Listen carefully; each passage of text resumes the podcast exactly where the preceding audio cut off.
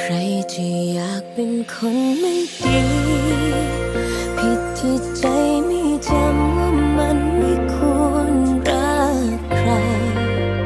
เจ็บที่ใครใครเขาก็มองว่าเราหลายใจ เกลียดตัวเองจริงๆที่ฝืนหัวใจไม่ได้ ใครจะอยาก เป็นคนไม่ดื้อเพียงที่ใจอะไม่ไม่ช่วยเขาร้องเลยเหรออะไรเนี่ยที่ใจอ่าไม่จำว่ามันไม่มันควรไม่ควรโอ้โหดีรักชิบหายเลยใครกล้าร้องมาก่อนใครเฮ้ยเพลงนี้แทนได้ปะฉันว่าเข้ากว่าเยอะกราบสวัสดีท่านผู้ฟังทุกท่านนะครับ วันนี้ก็กลับเข้าสู่รายการ มาจะกล่าวบทไป EP ไปไปไปไป EP เท่าไหร่แล้ว EP สามหลังจากที่ใช่ EP สามเราหายกันไปนานมาก มากมากมากมากมากตั้งแต่เดือนสามเดือนอะไรปีนะเนี่ยเราใช้เวลาอัดกันแบบว่าเป็นปีเลยนะเออเกือบเกือบก็คือแบบเกือบครบวันเกิดช่องอะจะจะแบบมาเป็นดือไตรดือนมาสเดือนหน้าวันเกิดช่องเราใช่ไหมก็ก็คือแบบ EP สามเพิ่งจะแบบเพิ่งจะทำการอัดเอาจริงว่าก่อนอ่าก่อนก่อนเปิดรายการทีเนี้ยเกือบลืมชื่อรายการไปแล้วอะ ใช่สรุปวันนานมากอะ เอออะวันนี้นะครับ รายการมาจะกล่าวบทไปของเราก็อะให้เดาดีกว่าวันนี้เราจะมาจัดกันในธีมของเรื่องอะไรหลังจากที่เราได้ร้องเพลงเปิดไปในหัวเมื่อกี้เราเราได้อินโทรเดาไม่ถูกอะแล้วแต่ intro แกล้งเดากันไม่รู้ถูกเปล่าอืมเกี่ยวกับวันทองใช่ไหมอุ้ยทำไมคุณรู้ได้ว่าไงอะรู้ได้รู้ไงได้อะ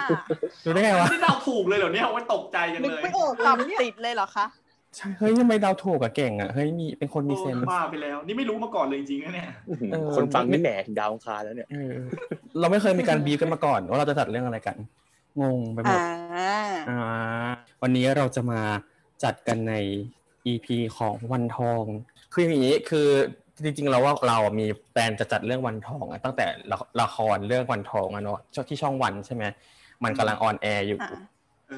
แต่เราก็เราเราก็ทำการร่างเอาไว้แล้วว่าเอ้ยเราเราจะเอาแบบวันวันทองที่ฉายในช่องวันอะมาพูดไหมมาจัดกันเป็น content ไหมทุกคนก็แบบโอเคตกลงได้ได้ได้ แต่เวลาก็ได้ล่วงเลยมาจนวันจจนนวัวันนทองจบไปชาติหนึ่งแล้ว จบไปประมาณละครเรื่องใหม่ก็ใกล้จะจบแล้วอะที่มาต่อวันทองอะอ่า จะขึ้นเรื่องใหม่แล้วอะไรอย่างงี้ก็คือยังไม่ได้จัดก็เลคือยวันทองเราความจริงแล้วเราวางแผนว่าจะรอแบบว่าวันทองออกภาคสองแล้วค่อยทำไงแต่แบบว่าเอ๊ะอ๋อเอ๊ะดีหรือเปล่าแล้วก็เออทำก่อนนี้ไม่ใช่ว่าเราทำช้าจะไปพูดอย่างนั้นไม่ได้เออเตรียมการไว้ใจเป็นคนเตรียมการไว้ก่อนอะไรอย่างเงี้ยเราเราใช้เวลาไปหาข้อมูลกันมาไงจะได้แบบว่าเออเป๊ะๆหน่อยซึ่งอ๋อไม่จริงหรอกเป็นคนทำการบ้านเก่งเนอะอะทีนี้เรามามา เรามาเอามาเข้าเรื่องกันดีกว่า อะวันทองเนี่ยก็คือเป็นตัวละครหญิงตัวสำคัญเลยที่มาจากเรื่อง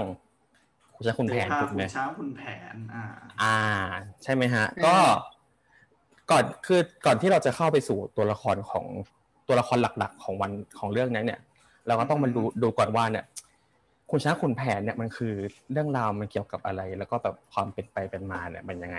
อะเลือกพี่ใครดี อ่ข้าพเจ้าเองด้วยความที่ข้าพเจ้าเป็นแบบว่า big fan ครับคือเราเนี่ยนะเป็น big fan ของของขุนช้างขุนแผนมากเสียฟ้าคุณช้างคุณแผนมากรู้สึกว่าเออเนื้อเรื่องมันมันแบบว่า มันมัน real ดีค่อนข้างจะ real แล้วก็ขนบขนบอะไรการเป็นตัวพระตัวนางเป็นตัวเอกนางเอกอะไรเงี้ยค่อนข้างที่จะไม่มีคือมันโชว์ด้านมืดด้านสว่างของของตัวละครได้ครบรถดังนั้นเนี่ยเออถ้าจะบอกว่าคุณช้างคุณแผนคืออะไรเนี่ย คือหลาย ๆ มันมีหลายกระแสความรู้นะว่า มันยังมันยังมีการถกเถียงกันอยู่ว่า สรุปแล้วเนี่ย อีคุณช้างคุณแผนเนี่ยเสภาเนี่ยนะ มันเป็นเรื่องจริงหรือเปล่า หรือว่า หรือว่ามันเป็นนิทาน เออ กระแสหนึ่งก็บอกว่ามันเป็นนิทาน มันเพียงแค่มีการผูกกับสถานที่ผูกกับเหตุการณ์ทางประวัติศาสตร์ มันจึงมีความสมจริง อีกกระแสหนึ่งบอกว่า มันเป็นเหตุการณ์อิงประวัติศาสตร์จริง ๆ นะ มันมีตัวละครชื่อนี้อยู่จริง ๆ มันมีตัวละครขุนแผนจริงนางวันทองจริงขุนช้างจริง แต่ว่าเนื้อเรื่องมันเป็นแค่เล็ก ๆ น้อยๆแค่แค่การแย่งผัวแย่งเมียแล้วพวกชาวบ้านเขาก็มาแต่งต่อ โดยเหตุการณ์นี้มันเกิดในสมัยพระรามาธิบดีที่สองก็คือแถวๆพระเจ้าเสือป่ะใช่ไหมอ่าประมาณนั้น เออ คราวนี้ก็มันก็เกิดการแต่งต่อกันมาเรื่อยๆ มันด้วยความที่เนื้อเรื่องมัน มันมีความสนุกสนานเนาะดังนั้นในสมัยก่อนเนี่ยในสมัยกรุงศรีอยุธยาเนี่ยที่ชาวบ้านเนี่ยนิยมเล่านิทานใช่ไหมแล้วเสภาก็ก็คิดว่าจะเกิดในสมัยช่วงกลางๆกรุงศรีอยุธยาเขาก็นำบทเนี้มาแต่งเป็นเป็นกลอนเสภาแล้วก็ไปขับเสภาเล่าตามงานต่างๆ แล้วเสร็จแล้วเนี่ยมันก็มีหลายสำนวนใช่ไหมเพราะเนื้อเรื่องมันแบบว่า แพร่กระจายมา popular มากเลยเขาก็แต่งกันเยอะแยะมากมายหลายสำนวน แต่พอมาถึงช่วงกรุงรัตนโกสินทร์เนี่ยกรมพระยาดำรงเนี่ยท่านก็ รับชำระใหม่หมดเลยเอาเนื้อเรื่องทั้งหมดนั้นน่ะไม่ว่าจะเป็นสำนวนของครูแจ้งสำนวนตาทองอยู่สำนวนหลวงนั่นขุนนี่เอามาชำระเข้าเล่มทำให้มันเป็นไทม์ไลน์เดียวเนื้อเรื่องเดียวเอามาเป็นฉบับหลวง จึงได้เกิดเป็นเสภาขุนช้างขุนแผน ฉบับหอพระสมุดขึ้นมาอ่าอันนี้ก็คือคร่าวๆเกี่ยวกับขุนช้างขุนแผน หลายๆคนเนี่ยที่ทราบเกี่ยวกับเรื่องคุณช้ายคุณแผนเนี่ยก็อาจจะยังไม่รู้ว่าแบบเอ้ยมันมาจากหลายสำนวนนะคือบางบางคนเนี่ยที่เป็นเพื่อนเราเนี่ยที่แบบว่าเรียนที่คณะเดียวกันเนี่ยบางคนยังคิดว่าแบบ คุณชายคุณแผนเนี่ยคือคนแต่งแค่คนเดียวอยู่เลยอะไรอย่างเงี้ย เออ ก็เลยก็เลยเอออีพีนี้ก็เลยอยากอยากจะให้แบบเออมาทราบกันว่าเอ้ยคุณชายคุณแผนเนี่ยมันมาจากหลายสำนวนนะแล้วเสร็จแล้วเขาก็เอามาทำการแบบว่ารวบรวมแล้วก็ชำระเป็นแบบฉบับที่เราอ่านกันที่ที่ที่ทุกวันนี้เนาะใช่อ่าจ้ะประมาณนี้อ่าหลังหลังจากที่เราทราบที่มากันมาแล้ว เราก็อยากจะแบบว่าทราบถึงสิ่งที่สำคัญที่สุดในเรื่องราวของคุณชายคุณแผนต่อไปก็คือ เนื้อเรื่อง ดีกว่า เนื้อเรื่องของคุณชายคุณแผนเนี่ย ถ้าถ้าพูดตามถ้าพูดจริง ๆ แล้วถ้าเทียบกับพวกวรรณคดีเรื่องอื่นๆเนี่ยก็รู้สึกรู้สึกว่ามันจะเป็นแบบเรื่องราวที่แซ่บมากๆ เพราะว่ามันมันมันชาวบ้านอะมันเป็นเรื่องของชาวบ้านอะ เหมือนเหมือนเราดูละครตอนปัจจุบันเลยเนี่ยอย่างเงี้ยเออก็เลยอยากอยากจะให้เรามาเล่าว่าแบบเอ้ย เรื่องราวคือเป็นถ้าเรายังไงจะสังเกตแล้วเราจะวิเคราะห์เรื่องนี้นะเรา ลองไปสำรวจวรรณคดีทั้งหมดที่ได้รับยกย่องจากวรรณคดีสโมสรให้เป็นวรรณคดีนะจะเห็นว่าคุณช้างคุณแผนเนี่ยเรียกได้ว่าแทบจะเป็นเรื่องเดียวอะที่มันมาจากชาวบ้านจริงๆอะมันไม่ได้แต่งในรั้วในวัง มันไม่ได้มีต้นเคล้ามาจากในรั้วในวังแต่เดิมอะนึกออกไหมมันมาจากชาวบ้านมันเริ่มมาจากอุ้ยเรื่องผัวผัวเมียตบตีด่ากันเอาเพลงฉ่อยก็เล่นเพลงพื้นบ้านต่างๆเอาเนื้อเรื่องนี้ไปเล่นลิเกก็เอาไปเล่นดังนั้นมันมีความเป็นชาวบ้านมาก จนกระทั่ง มันได้รับความยอมรับจากหลวง จึงได้สำจึงได้ชำระมาเป็นฉบับหลวง แต่เขาก็ไม่ได้ทิ้งเรื่องของไอเดียชาวบ้าน ไม่ได้ทิ้งวิถีชีวิตชาวบ้านดังนั้น มันเป็นวรรณด้วยความที่มันเป็นวรรณกรรมชาวบ้านเนาะมันก็เลยตีแผ่อารมณ์ ลักษณะตัวละครบทบาทนั่นนี่นู่นในลักษณะชาวบ้านไงเดี๋ยวคือในวันทองเนี้ยในในละครเรื่องวันทองเนี่ยเขาตัดจบตรงไอ้นี่ใช่ไหมตรงวันทองถูกประหารใช่ไหม แต่ว่าเนื้อเรื่องอะเดี๋ยวเดี๋ยวเราจะเล่าเนื้อเนื้อเรื่องทั้งหมดโดยย่อแล้วกันเนาะเอ่อเรื่องเสภาคุณช้างคุณแผนเนี่ยเราแบ่งเราแบ่งภาคเอ่อตัวละครได้ออกเป็น3เจเนอเรชันไหมสามหรือ4อะสามแล้วกันตามฉบับหลวงก็คือ มันเริ่มตั้งแต่ยุคพ่อคุณแผน มายุคขุนแผน แล้วก็มายุคลูกขุนแผนเอ่อในพ่อในยุคของพ่อขุนแผนเนี่ยก็เป็นแค่การเกริ่นเรื่องราวเฉยๆไม่มีอะไรว่าอ้าวอีขุนแผนขุนช้างนางวันทองเนี่ยเป็นลูกเต้าเหล่าใครมา พอมาถึงยุคขุนแผนปุ๊บก็เป็น หญิงสองเอ้ยชายสองแย่งหญิงหนึ่งก็คือขุนช้างและขุนแผน แย่งนางวันทองถูกไหมอ่าฮะเออก็ก็คือแล้วคราวเนี้ยอีสองตัวเนี้ยอีคุณช้างกับคุณแผนเนี่ยมันเคยเป็นเพื่อนรักกันมาก่อน แต่มันก็หักเหลี่ยมหักมุมเพราะมันรักผู้หญิงคนเดียวกันไง ก็เกิดการชิงดีชิงเด่นนั่นนี่นู่นทำกลอุบายต่างๆขึ้นมาอะอืมสุดท้ายก็ เนื้อเรื่องก็ประมาณตามที่เรา เรารู้กันเนาะก็คือก็ตามตามไทม์ไลน์หลักก็ตามประมาณเรื่องละครวันทองนั่นแหละ แล้วพอมายุคลูกขุนแผนเนี่ยก็คือพลายงาม คราวเนี้ยเมื่อกี้รุ่นพ่อใช่ไหมคือชายสองแย่งหญิงหนึ่งมารุ่นลูกใช่เป็นหญิงสองแย่งชายหนึ่งก็คือพลายงามเนี้ยมีเมียสองคน เมียหนึ่งคือนางสร้อยฟ้าอีกเมียหนึ่งคือสีมาลาสีมาลาเนี่ยเป็นเมียเอกสร้อยฟ้าเป็นเมียรอง แต่สร้อยฟ้าเนี่ยเป็นลูกกษัตริย์ก็คือได้มาจากการไปตีเชียงใหม่ถูกไหมอ่าดังนั้นอีเมียสองคนนี้ก็ต้องมีการแย่งชิงไหวชิงพริบกันแล้วคราวนี้นางสร้อยฟ้าเนี่ยมันเป็นเมียน้อย ถ้าถ้าเรียงตามศัพท์ที่ได้ก่อนได้หลังอะนะสร้อยฟ้าเขาก็ทำเสน่ห์ใส่พวัยอ่าโดยที่ให้เถนขวาดเนี่ยทำเสน่ห์คราวนี้ก็มีการจับเสน่ห์กันขุนแผนก็ลงมาจับเสน่ห์พายชุมพลเตือนก็ไม่ฟังถึงกระโดนไล่อะไรอย่างเงี้ยนะจนสุดท้ายแล้วเรื่องร้อนถึงพระพันวษาจึงได้ต้องมีการพิสูจน์อะไรกัน จนรู้ว่าอ้าวสร้อยฟ้าทำเสน่ห์เถนขวาดผู้ทำเสน่ห์ก็โดนประหารในที่สุดสร้อยฟ้าก็โดนไล่กลับเมืองเชียงใหม่อะ แล้วเนื้อเรื่องก็ตัดจบว่ามันก็อยู่เป็นสุขชั่วกันแต่นั้นมา อันนี้ก็คือจบคุณช่างคุณแผนฉบับหลวงจ้ะอืมอ่า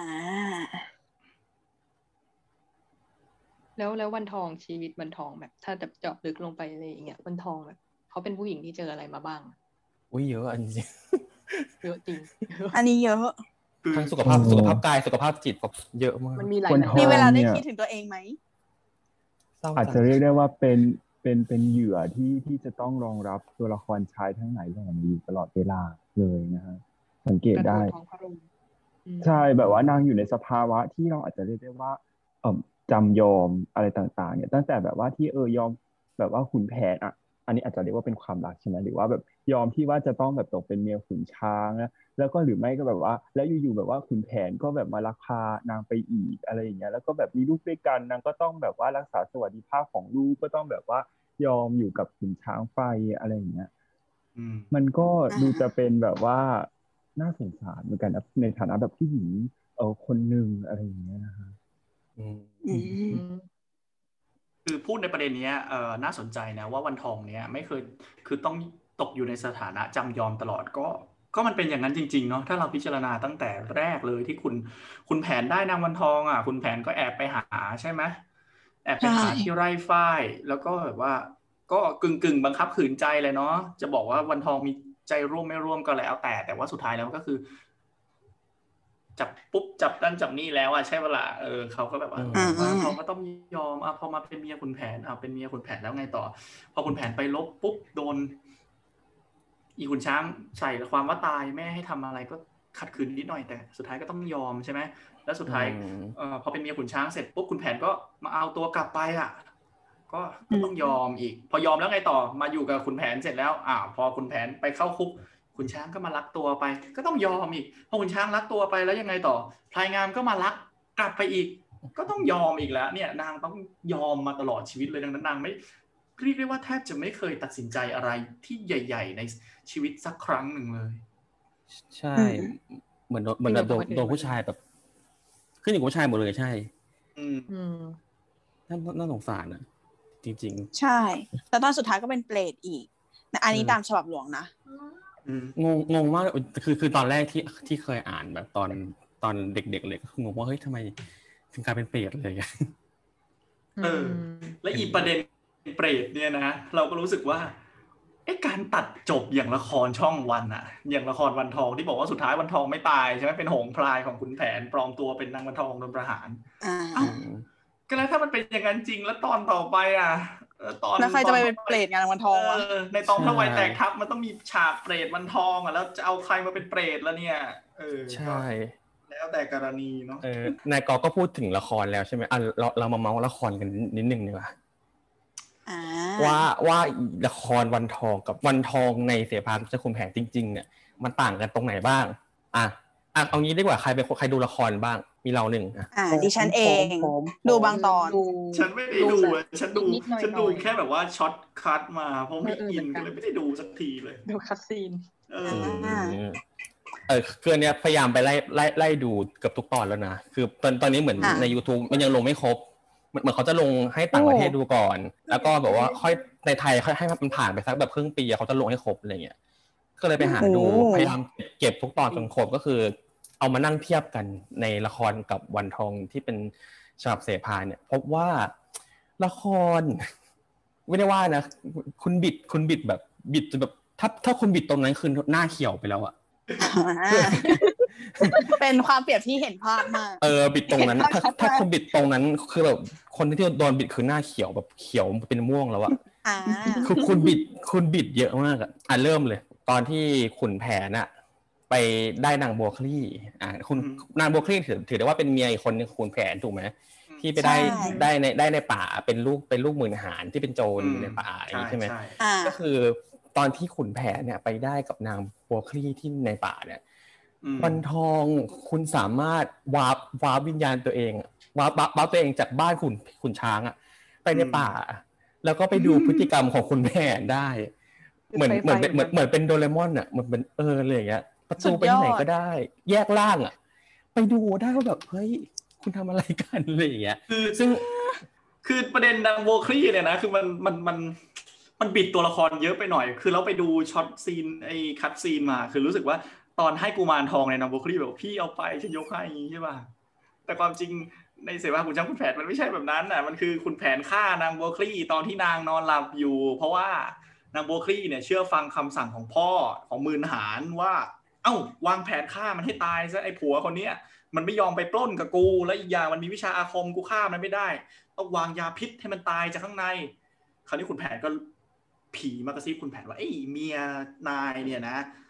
วางยานะ คุณแผนก็เลยเอาละตอนคืนนอนไม่หลับซะแล้วกูเดี๋ยวลูกกูออกมาก็ต้องเป็นโจรก็เลยฆ่านางบัวคลี่ตอนหลับอยู่ซะเลย แต่ใน แต่ในแต่ในวรรณคดีเอ้ยแต่ในวันทองในในในละครเรื่องวันทองคือนางบัวคลี่นางบัวคลี่แบบว่ามอบลูกใช่ไหมมีบทพูดว่าพี่เอาเอาลูกฉันไปทำกุมารเถอะใช่ป่ะใช่คือแบบควักใช่ควักออกมาจากทองแล้วแบบพี่เอาไปเลยจะยกให้อะไรเงี้ยมันแบบโอ้ยตายเฮ้ยแล้วใช่ใช่เหรอวะก็งงก็มากเอาเอาเอาจริงๆในในบริบทของวันวันทองในในคุณช้างคุณแผนน่ะก็คือเหมือนเหมือนกับจริงๆอะบัวคีก็คือพูดว่าให้แหละแต่แบบก็ไม่นึกว่าจะแบบให้ในลักษณะการแบบโดนขโมยไปอะไปเลยถูกปะ คือคือเหมือนเหมือนเหมือนที่เคยอ่านก็คือ เหมือนเหมือนกับว่าขุนแผนน่ะ ไปไปเปยกับนางบัวคลี่ว่าแบบว่าเอ้ยลูกในท้องอะพี่ขอได้เปล่าอะไรอย่างงี้ปะอืมแล้วนางบัวคลี่ก็บอกอะคือเขาหลับกันอยู่สองคนเนี่ยนอนนอนนอนอยู่ คุณแผนก็แบบเอ้ยฉันขอลูกสินางบุคลีก็ง่วงๆอะเอ้ยอยากได้ก็เอาไปสิเอาไม่ได้ก็เอาไปมาแปะท้องฉันเอาไปอ่าคุณแผนว่าอ่ามึงให้กูแล้วนะกูเชือดแม่งเลยเออเชื่อแม่งอะไรประมาตึณงนี้อะไรอย่างงี้แต่ว่าแต่ว่าในในละครก็คือแบบ พี่เอาไปเลย แล้วก็แบบควักเลือดสดๆ แล้วแล้วยังแบบยังยังมีสติสัมปชัญญะอยู่อะไรเงี้ย ซึ่งแบบมันไม่ใช่ปะมันไม่ใช่อะ มันไม่ใช่ you know อ่าแล้วก็มีอีกฉากหนึ่งที่มันมีอนุภาคความสำคัญอย่างหนึ่งที่เรารู้สึกว่ามันถูกลดทอนไปเลยอะ คือใครที่อ่านเสภาขุนช้างขุนแผน ฉบับหลวงเนี่ย จะเห็นว่าฉากสำคัญฉากหนึ่งที่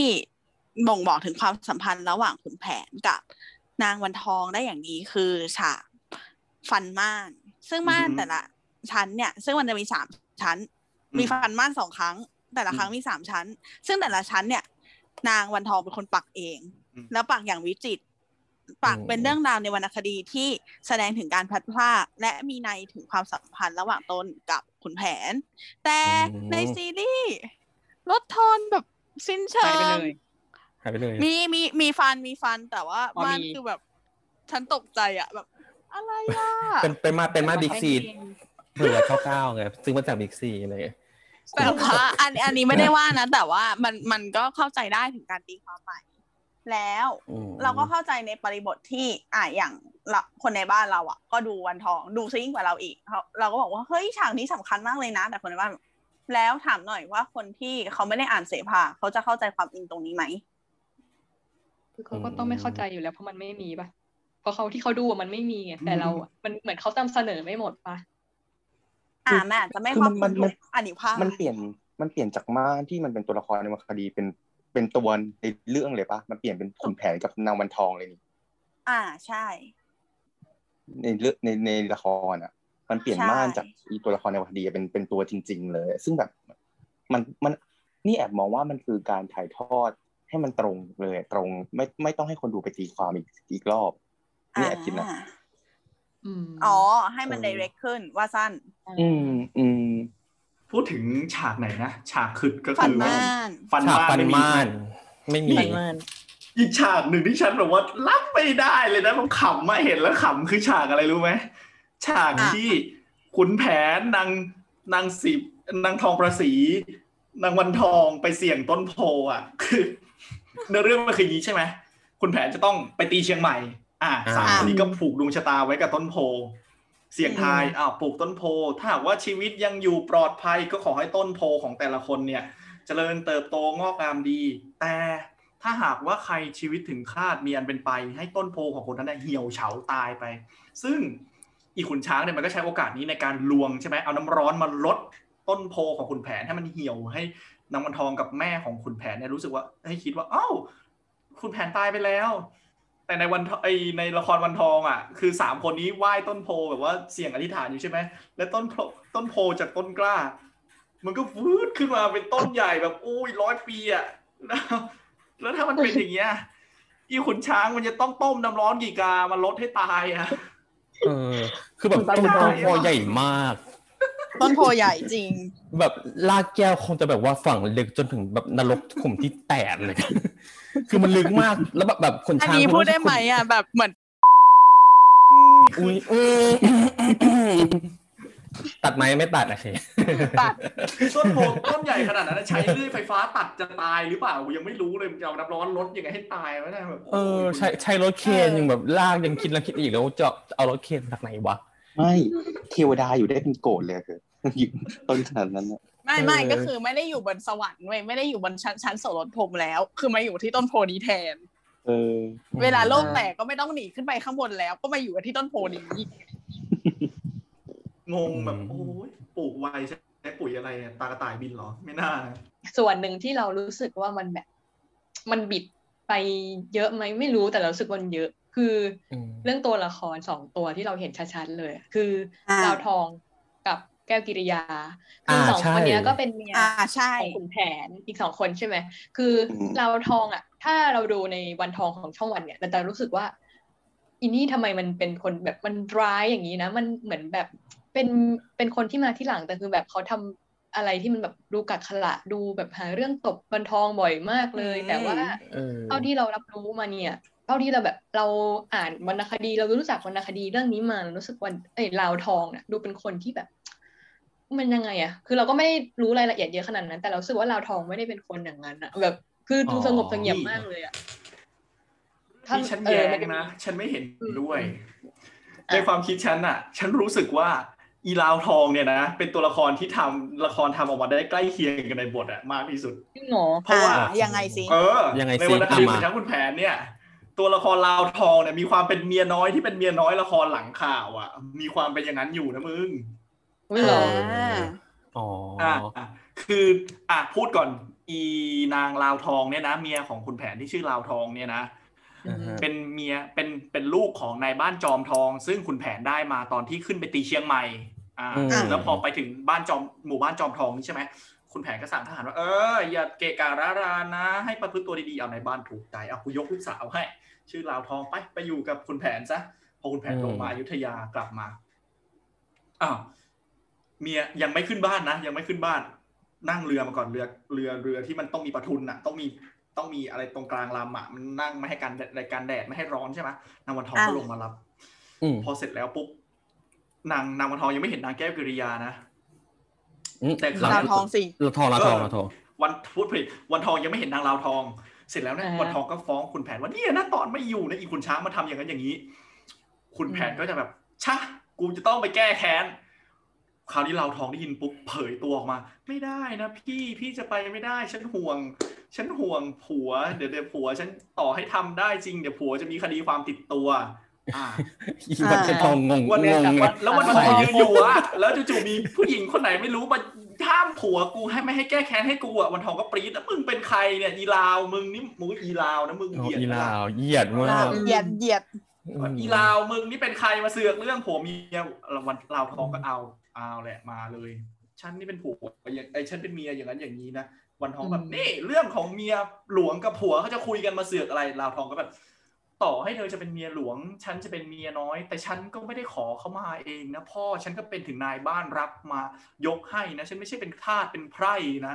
เออ ก็มีการประทะคารมเมียหลวงเมียน้อยมึงลาวทองนี่ไม่ใช่ตัวละครสงบเสงี่ยมนะอีนี่อ๋อเหรอเอออีนี่ร้ายข้างในนะมันงมันไม่ได้เยอะไปเหรอในละครอะ ก็ก็เยอะแบบถ้าถ้าถ้าถามว่าเยอะไหมก็เยอะนะ แต่ว่าก็ทำได้ทำได้ค่อนข้างที่จะตรงใกล้เคีคืยองแบบว่าใช่ไหมเออใกล้เคียงไม่ใช่อ่าไม่ใช่ทำแบบว่านางบัวคลี่ที่แบบโอ้ยควักลูกอะพี่เอาไปไม่ใช่ขนาดเอนั้นออ่าเออพอมาถึงตรงนี้แล้วอะอืมคุณขวัญก่อนเลยอ๋ออ๋อเมื่อกี้เราพูดไปใช่ไหมว่ามีสองตัวแต่คือคือนางแก้วกิริยาเนี่ย ที่เป็นเมียอีกคนหนึ่งของคุณแผนเงี้ยเราเราดูอะ คือ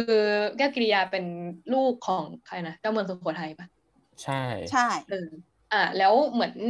เจ้าเมืองสุโขทัยเนี่ยติดหนี้ขุนช้างไว้ แล้วก็ส่งแก้วกิริยาเนี่ยที่เป็นลูกสาวเนี่ยมาขัดดอก แต่คือเหมือนแก้วกิริยาก็อยู่ในบ้านของขุนช้าง แต่แบบมันในฐานะน้องสาวใช่ปะใช่เป็นเป็นแค่น้องสาวในน้องสาวแต่เขามีแบบเขาเหมือนเป็นท่าสขัดดอกแต่ว่าแบบดูแลอย่างดีอะไรเงี้เอยอดูแต่เหเหมืมืออนนจัดห้องอ่าให้อะไรอย่างเงี้ย ใช่จัดห้องให้อย่างดี แต่ว่าในละครอะ มันเหมือน ไม่รู้เหมือนเหมือนแก้วกิริยาจะพยายามแบบ ยัดเยียดตัวเองให้เป็นเมียขุนช้างด้วยอีกคนหนึ่งหรือเปล่าใช่เพื่อใช่ใช่เพื่อเพื่อที่จะแบบว่าเอาตัวเองออกมาจากบ้าน เพื่อให้ตัวเองมีฐานะแล้วก็แบบจะได้ไถ่ตัวเองออกมาได้อะไรอย่างเงี้ยอ่าซึ่งซึ่งแบบใช่เหรอวะส่วนหนึ่งซึ่งมันไม่ใช่มันไม่ตรงกับบทละครอะแล้วเราอ่านคอมเมนต์แบบคนด่าแก้วกิริยาเยอะมากจนเราแบบใช่อืมฉันสงสาร อืม มันแบบไม่รู้ดิอืมมันมันบิดไปเยอะ เหมือนกันหรือเปล่า อืมใช่อ่าแล้วแล้วใช่แล้วก็เหมือนกับขุนขุนช้างก็คือแบบทาทำทารุณในละครนะทำแบบทารุณกับแก้วกิริยาแบบมากมากมากๆอะอืมเช่นใช่การโบย เอาไปกดน้ำในโอ่งอย่างเงี้ยแบบมีเหรอวะแบบในที่ที่ฉันเคยเรียนมามันมีด้วยเหรอวะไอไอฉากเนี้ยมันมันไม่มีใช่ไหมไม่มีมันไม่มีเออไม่มีไงคือต้องบอกว่า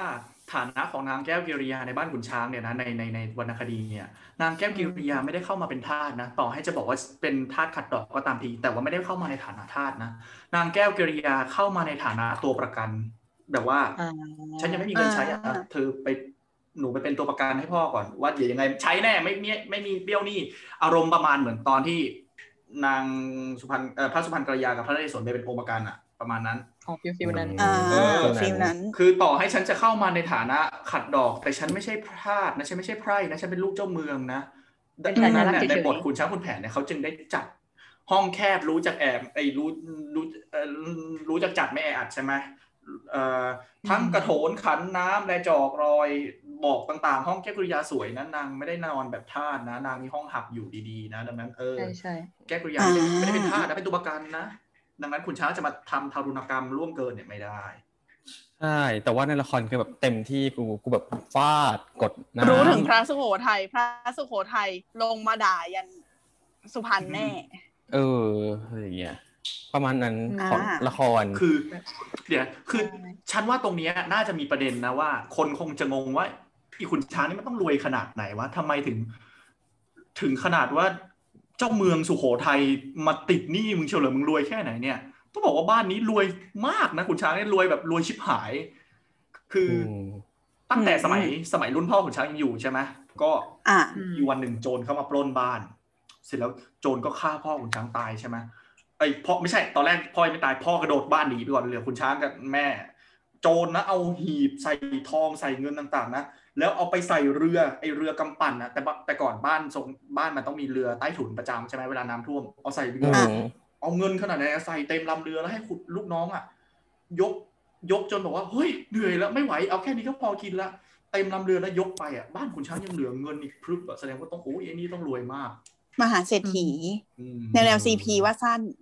อุ้ยอืมกูไม่รู้เออจริงแต่ว่าแต่ว่าขุนช้างอะรวยมากก็คือตอนต อนมห้าใช่ไหมขวัญพิยาที่เราเรียนกัน ที่ที่บรรยายบ้านขุนช้างอะคือแบบอือหืออ๋ออ๋อใช่ใช่อือหือกูขอโทษนะเมื่อกี้กูชื่ออีกแล้วรวยรเต้วยบ้านเนี้ยก็คือแบบเป็นเป็นบ้านที่มีกี่ชั้นนะสองชั้นที่ไม่ไม่ไม่ไม่ไม่ไม่ใช่บ้านสองชั้นแบบชั้นหนึ่งชั้นสองนะก็แบบชั้นนอกชั้นในปะโดนลงอืมเออเป็นชั้นนอกมีแล้วสวนก็แบบดอกไม้เป็นเออในบ้านอะไรอย่างเงี้ยเออเป็นลานดอกไม้อืมแล้วก็เข้าไปข้างในก็เป็นเออบ้านอีกอันนึงอะไรอย่างเงี้ยแบบรวยมากอะไรอย่างงี้ บ้านใหญ่โตอืมมีอ่าทาสบริวารหลายคนเต็มไปหมด อ่าอะอันนี้เราพูดถึงไอ้ตัวละครที่บิดเบือนไปแล้วถูกปะใช่ไหมใช่ใช่อ่า มันจริง ๆ มันมีตัวละครที่มันไม่มีด้วยไม่ใช่หรอแบบเดี๋ยวแต่มันโผล่ขึ้นมา เช่น อีเมียพระพันวษาใช่อ่าใช่ก็คือใช่สุริยงเทวีใช่ไหมในชื่อตัวละคใช่รค่ะนะถูกคือคือที่พี่อ่านในในตัวของเออบทสัมภาษณ์ของ เออเหมือนจะเป็นบทคนเขียนบทปะคุณอืมเกตพิมมาดาฉันไม่รู้ว่าคือเขาคือใครอะนะเออ คือเขาบอกประมาณว่าไอตัวละครเนี้ย มันมันจริง ๆ มันไม่มีในบทเว้ยแต่ที่เขาสร้างขึ้นมาเพื่อมา support นางวันทอง เหมือนประมาณว่าเป็นหญิงสาวหัวใหม่อะไรอย่างเงี้ยอ่าเออ ซึ่งอีสุริยงสุริยงเทวีอะมันมันมาจากที่ว่าเขาเขามองว่ามันเกิดการสันนิษฐานเนาะเพราะเพราะพระพันวษาเนี่ยมันไม่ใช่ชื่อถูกปะ มันเป็นตำแหน่งใช่ไหมในใช่กษัตริย์ในสมัยสมัยนั้น ซึ่งมันคือเขาสันนิษฐานว่าพระพันวษาองค์เนี้ย คือสมเด็จพระรามาธิบดีที่สองอ่าเออ ซึ่งเอ่อพระองค์เนี้ยก็มีเมียใช่ไหมที่แบบมีเหมือนบอกว่าเป็นเป็นคบกันมาโตกันมาด้วยกันอะคือเป็นอืมสามีภรรยาที่โตมาด้วยกันใคร ซึ่งมันคล้ายๆกับเรื่องวันทองและคุณแผนนะเออนึกออกปะอ๋อเออเขาเลยเอาเรื่องเนี้ยมันมามามาประกบอะมา ให้มันมันพาราเรลกันไปหรือเปล่าอืมอะไรอย่างเงี้ยอืมซึ่งซึ่งต้องถามว่าคนที่อ่านตัวบทจริง ๆอะเห็นว่ายังไงอหมดคือมคือถ้าถามฉันนะฉันรับได้กับการที่การการทำอะไรแบบนี้มากกว่านะการเสริมอะไรให้มันที่มันแบบว่า เออมันมันไม่ได้มีในบทอะแต่ว่าอ้าวในชีวิตจริงพระวันวสาก็ต้องมีเมียนี่อะดังนั้นเอาเพิ่มบทบาทให้เมียหน่อยไม่เป็นไร คืออันเนี้ยถ้าหากว่าจะพูดว่าอันเนี้ยคือความการตีความบทใหม่ หรือว่าการตีความเพิ่มเข้าไปอะฉันยังพอรับได้มากกว่า เพราะว่าในบทไม่ได้กล่าวถึงบทบาทเมียอ่าในตัววรรณคดีไม่ได้กล่าวถึงบทบาทเมียของพระวันวสาเลยนึกออกไหมอ่าว่าในละครฉันจะทำให้มันแยกออกมาหน่อยฉันก็กล่าวถึงก็ได้ ซึ่งเราก็ไม่รู้ว่าว่ามันมันมีจริงไม่จริง เพราะว่าในบทไม่ได้กล่าว แต่ว่าเราก็รู้ว่าพระพันภาษาเขาต้องมีเมียแหละ อ่าตรงนั้นฉันอืมฉันฉันกล่าวถึงหน่อยอะก็ไม่เป็นไรดีกว่าไปปิดตัวบทจนแบบว่าที่จากดีเป็นเลวเลวเป็นดีอะไรเงี้ยฉันว่าโอเคกว่า อ่าใช่มันแต่คำพูดของเอยสุริยงเทวีอะมันมันมีความไอ้นี่เหมือนกันนะตอนเกือบสุดท้ายมั้งที่จะประหารอะไรอย่างเงี้ย แล้วเขาบอกที่ที่เหมือนตอนที่จะประหารแล้วมันแบบทุกนางอะทูลทูลพระพันภาษาบอกประมาณว่า อย่าประหารเลยอะไรอย่างเงี้ย ถ้าแบบได้ช่วยชีวิต ถ้าปล่อยถ้าแบบ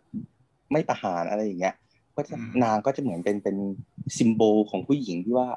เกิดจะเกิดความเท่าเทียมกันระหว่างชายและหญิงอะมาก่อนนี่การคือคำพูดมาก่อนคำพูดอะการมันเป็นคำพูดของเขาอะเอซึ่องแบบแต่แต่อันนี้ฉันฉันฉันฉันก็ฉันก็ไม่ค่อยถูกใจนะเออเมื่อกี้ที่พูดว่าถูกใจเนี่ยหมายถึงว่าเออการการเพิ่มเข้ามาหมายถึงว่าไม่ใช่ไม่ถูกใจ ไม่ใช่ถูกใจ หมายถึงว่าเออไม่ไม่ไม่ไม่ได้มีอคติก็คือเพิ่มมาได้ไม่เป็นไรแต่การใส่บทขนาดนี้ก็น่าจะเกินไปหน่อย อ่า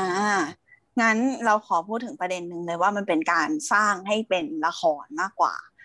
เหมือนกับว่าอืมอย่างที่เรารู้รู้กันว่าขุนช้างขุนแผนเนี่ยมีลักษณะของความเป็นเรื่องผัวเมีย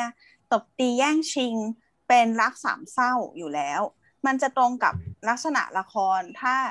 แบ่งช่องกันจริง ๆอะมันคือละครชนิดที่เรียกว่าเมโลดราม่า อารมณ์คล้ายๆละครน้ำเน่าที่ชิงรักหักสวัสดอะไรกันอย่างเงี้ยแหละ คือมีลักษณะความเป็น daily life เป็นสิ่งที่เราดูแล้วเราทัชได้ว่า เออ มันก็อยู่ในชีวิตเรา มันก็เหมือนกับเรื่องที่เพื่อนที่ทำงานซุบซิบนินทาให้เราฟังอะไรเงี้ย คนก็จะได้รับความเพลิดเพลินจากลักษณะความตบตีแย่งชิงกันตรงนี้เนี่ยแหละอืมส่วนตัวมองว่าการเพิ่มสีสันให้ตัวละครอย่างเช่น เรื่องของนางลาวทอง หรือนางแก้วกิริยาเนี่ย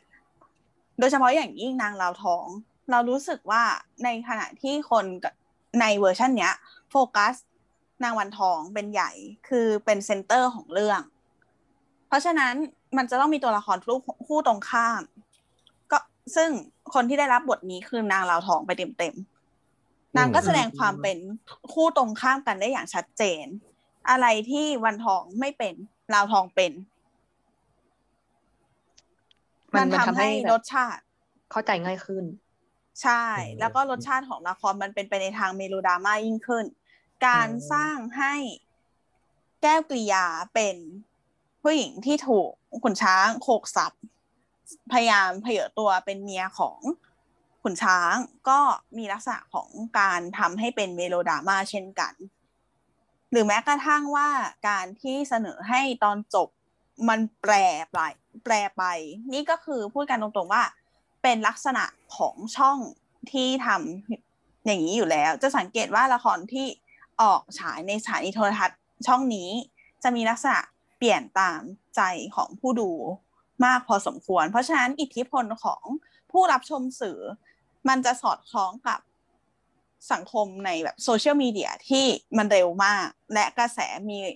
สามารถผลักดันให้ อะไรเป็นไปตามใจไม่ไม่เป็นไปตามใจ ก็จะมีการลากมาช็อตอะไรเงี้ยอย่างที่ในตอนวันที่วันทองจบอะนะอืมมันจะตัดออกด้วยรายการข่าว พอรายการข่าวเข้าปุ๊บพิธีกรบอกว่า อะตึกแกรมมี่ไม่ไฟไหม้แล้วนะครับอืมซึ่งมันเกิดจากอ๋อความเชื่อที่ว่า มันเกิดจากคลิปหนึ่งที่ว่าใบสำรวจความคิดเห็นของช่องนั้นนั่นแหละว่า อะเราอยากให้วันทองจบยังไง ทุกคนก็ ในกลุ่มตัวอย่างบอกว่า อะเราไม่อยากให้วันทองตาย ซึ่งอืมในกระแสโซเชียลมีเดียในวันนั้นออกมาในทิศทางเดียวกัน เพเพราะฉะนั้นไม่อยกให้เขาทองตยจึงใช่ เขาจึงเขียนตอนจบให้เป็น alternative เพื่อตามใจผู้ดูเช่นเดียวกัน แต่ทั้งนี้ทั้งนั้นเราไม่ได้มองว่าการทำแบบนี้เป็นเรื่องผิดซะทีเดียว มันเป็นอืมเรื่องของกระแสสังคม และมีการตีความใหม่ในหลากหลากหลายรูปแบบ ตอนจบมันก็จะ แปรไปเหมือนกันอือืมมเหมือนเหมือนเหมือนเขาถ่ายตอนจบไว้หลาย ๆ แบบปะเหมือนที่ที่ดูในข่าวบันเทิงมานะแล้วแล้วพอเหมือนกับว่าเหมือนช่องวันพอจบเบรกเบรกที่แบบว่าวันวันทองโดนตัดบั่นคอไปใช่ไหมเขาก็มาดูในโซเชียลแล้วว่าเฮ้ยไอโซเชียลตอนนี้เป็นไงมั่งผลปรากฏว่าในคืนนั้นก็คือแบบว่าเฮ้ยวันทองตายได้ไงด่าด่าด่าด่าอะไรเงี้ย ช่องช่องวันก็เลยถึงขั้นจะเผาตึกเออจะเผาจะเผาตึกอะไรเงี้ยเผาตึกช่องวันเลยอะช่องวันก็เลยพยายามที่จะเลือกฉากตอนจบที่แบบเออ วันทองไม่ตายออกมา ให้ผู้ชมได้ดูเพื่อที่จะแบบว่าเอาใจคนดูพอสมควรอะไรเงี้ยคือใช่ฉันว่าเรื่องนี้มันมันมี ความเกี่ยวข้องกับการประเมินคุณธรรม การประเมินคุณค่าของตัวละครด้วยไหมการประเมินเอ่อว่าตัวละครนั้นสมควรที่จะได้รับชะตากรรมยังไงสมตัวละครนี้มันมันมีนิสัยอย่างเงี้ยมันน่าจะต้องได้รับผลอย่างนี้อะไรอย่างเงี้ยอย่างนั้นอ่าเนาะซึ่งเดี๋ยวเราไปพูดกันอีกทีหนึ่งในเรื่องของการประเมินตัวละครแล้วกันนะว่าเราจะเอ๊ะใช้มุมมองปัจจุบันมองเขาได้ไหมหรือว่าเราเราควรที่จะต้องใช้มุมมองในปัจจุบันเอ้ยในอดีตไปมองสิในเมื่อตัวละครในอในฉากหรือว่าอะไรก็ตามทีมันเกิดขึ้นในอดีตอะ อะเดี๋ยวเราค่อยไปอ่าคุยกันแล้วกันเนาะแต่ว่าถ้าถามฉันนะฉันรู้สึกว่าการตีความถ้าหากว่าทางผู้จัดอาจจะใช้คำว่าตีความใหม่ โดยที่ใช้เนื้อเรื่องที่มันที่มันมีหลักฐานจริงว่าอ่าบทมันเป็นอย่างนี้ยถ้าหากว่าเขาจะใช้ความตีความการตีความใหม่อะเขาน่าจะทำแบบอื่นที่ไม่ใช่เป็นการบิดบท อันนี้มันคือการบิดเนื้อเรื่องเลยถูกไหมมันไม่ใช่การตีความใหม่แต่มันคือการเปลี่ยนเนื้อเรื่องเลยอะอ่าอ่า ความจริงแล้วเนี่ยคุณช้างคุณแผนเนี่ยถูกนำไปทำเป็นสื่อประเภทบันเทิงเนี่ยนะหลายชิ้นไม่ว่าจะเป็นการ์ตูนก็ตามเป็นหนังก็ตาม มีอยู่ชิ้นหนึ่งฉันชอบมากเลยแหมทำสามารถเรียกได้ว่าตีความใหม่จริง ๆ คือการ์ตูนขุนแผนแสนสถาน ดักแก่ไหมใครทันดูมั่ง เรื่องเก่าโอ้โหนานคุณปีคุณเราคุณท่านรู้ดีเรื่องคุณช้างคุณแผนจำได้ไหมคุณคุณนะอ่าครับดิฉันเกิดไม่ทันเออ ฉันหรือไม่ซื้ไม่ได้ดูเองก็ไม่รู้ ฉันซื้อครบทุกแผ่นนั่นแหละอืมนั่นแหละการ์ตูนคุณแผนแสนสถานเขาตีความอย่างนี้ อีตอนเนื้อเรื่องที่มันมีตามบทเขาก็ดำเนินไปเรื่อยๆ ตั้งแต่ไปมีกุมารทองไปตีเชียงใหม่ มีการเล่าสลับฉากจะเป็นเล่าตามลำดับ จะเล่าย้อนหลังอะไรแฟลชแบ็กอะไรก็ตามทีนะ แต่ว่ามันก็คือยังดำเนินตามบทอะแล้วเขาไปเพิ่มในส่วนนี้ ส่วนที่คุณแผนได้ไปเป็นเจ้าเมืองกาญจนบุรีแล้วอ่า เขาเอาเขาไปโฟกัสตอนที่คุณแผนเป็นเจ้าเมืองกาญจนบุรีว่ามีผลงานทำอะไรบ้าง ก็เพิ่มฉากบูเข้าไปที่คุณแผนต้องไปสู้กันนั่นมีคุณแผนไปบุกบ่อนพนันด้วย เพราะว่าเจ้ามือ เพราะว่าอีเจ้ามือในบ่อนพนันเนี่ยนะเล่นไฮโล แล้วคราวนี้มันมีแหวนพลิกลูกเต๋าได้คุณแผนก็เลยสั่งกุมารทองมึงปลอมตัวเข้าไปแทรกตัวเข้าไปในถ้วยไฮโลเดี๋ยวนี้ไปพลิกลูกเต๋าให้เป็นตามที่คุณแทงให้ได้ ก็คือเขาเอาฉากที่มันมีจริงใน ในในตัวบทก็คือฉากที่คุณแผนต้องไปเป็นเจ้าเมืองกาญจนบุรีถูกไหม แต่ในอ่าตัวบทเขาไม่ได้ใส่รายละเอียดว่าอ้าวระหว่างที่อยู่นั้นคุณแผนไปทำอะไรบ้างอ้าวนี่จะตีความหมายใช่ไหมอ้าวจะเพิ่มฉากให้คุณแผนก็อ้าวสิเนี่ยฉันฉันไม่ได้นอกบทนะแต่ฉันแค่เสริมรายละเอียด ซึ่งในบทก็ไม่ได้บอกว่ามันมีหรือไม่มี ซึ่งฉันก็ไม่ผิดถูกปะล่ะฉันเอาบทนี้มาตีความ มันไม่ได้กระทบกับเนื้อเรื่องหลักอะมันไม่ได้เปลี่ยนบุคลิกลักษณะนิสัย ซึ่งฉันว่าถ้าหากว่าจะใช้คำว่าตีความเนี่ยนะทำแบบนี้ดีกว่าที่จะไปเปลี่ยน ไปเปลี่ยนเนื้อเรื่องการดำเนินเรื่องที่มันที่มันไม่ตรงกับตัวบทอะถ้ามันจะทำให้ผู้ดูที่ที่อ่านวรรณคดีอะไม่ค่อยจะอินว่าแบบ เอ้ยก็ในเมื่อเรื่องมันเป็นแบบนี้ทำไมทำไมถึงได้ไปฉีกขนาดนั้นอะไรอย่างนี้ไหมอืมอืมท้ายแล้วเราได้อะไรจากการดู คือเหมือนแบบว่าคน แต่ละคนที่มีพื้นฐานความรู้เกี่ยวกับวรรณคดีเรื่องนั้นอะ พอจบดูจบแล้วอะความรู้สึกจะแตกต่างกันอย่างเห็นได้ชัดเลยใช่ไหมแบบว่าคนที่เราแบบคนทั่วไปที่ไม่ได้อ่านวรรณคดีเรื่องเนี้ยแบบรู้แบบเท่าที่รู้อะมันก็จะ feeling แบบทำไมมันไม่จบแบบนี้ทำไมมันอะไรอย่างเงี้ย แต่ว่าถ้าแบบอย่างคนที่อ่านวรรณคดี คนที่รู้เรื่องมาอย่างเงี้ยแล้วแบบตอนจบมันเปลี่ยนไปอะ เรารู้สึกว่าแล้วมันจะได้อะไรอะ มันเหมือนแบบเราดูแล้วมันมันก็ จบแบบอย่างเงี้ยแล้วสรุปเราได้อะไรอะแบบมันเรื่องนี้มันสอนอะไรเราอะแบบถ้ามันไม่ได้จบแบบ original แบบ get ไหมหรือแม้กระทั่งว่าพอตัดจบอย่างนี้แล้วอะล่ะ แล้วใครจะไปเป็นเปรตอย่างที่เราพูดเหมือนกัน อืมอืมอ่าเล่าเล่าเล่าต่อนิดนึงดีกว่าเผื่อคนที่ยังไม่ทราบว่า อะไรคืออะไรคือเป็นเปรตอะไร อะไรคือแบบว่าวันทองตายแล้วเป็นเปรตอะ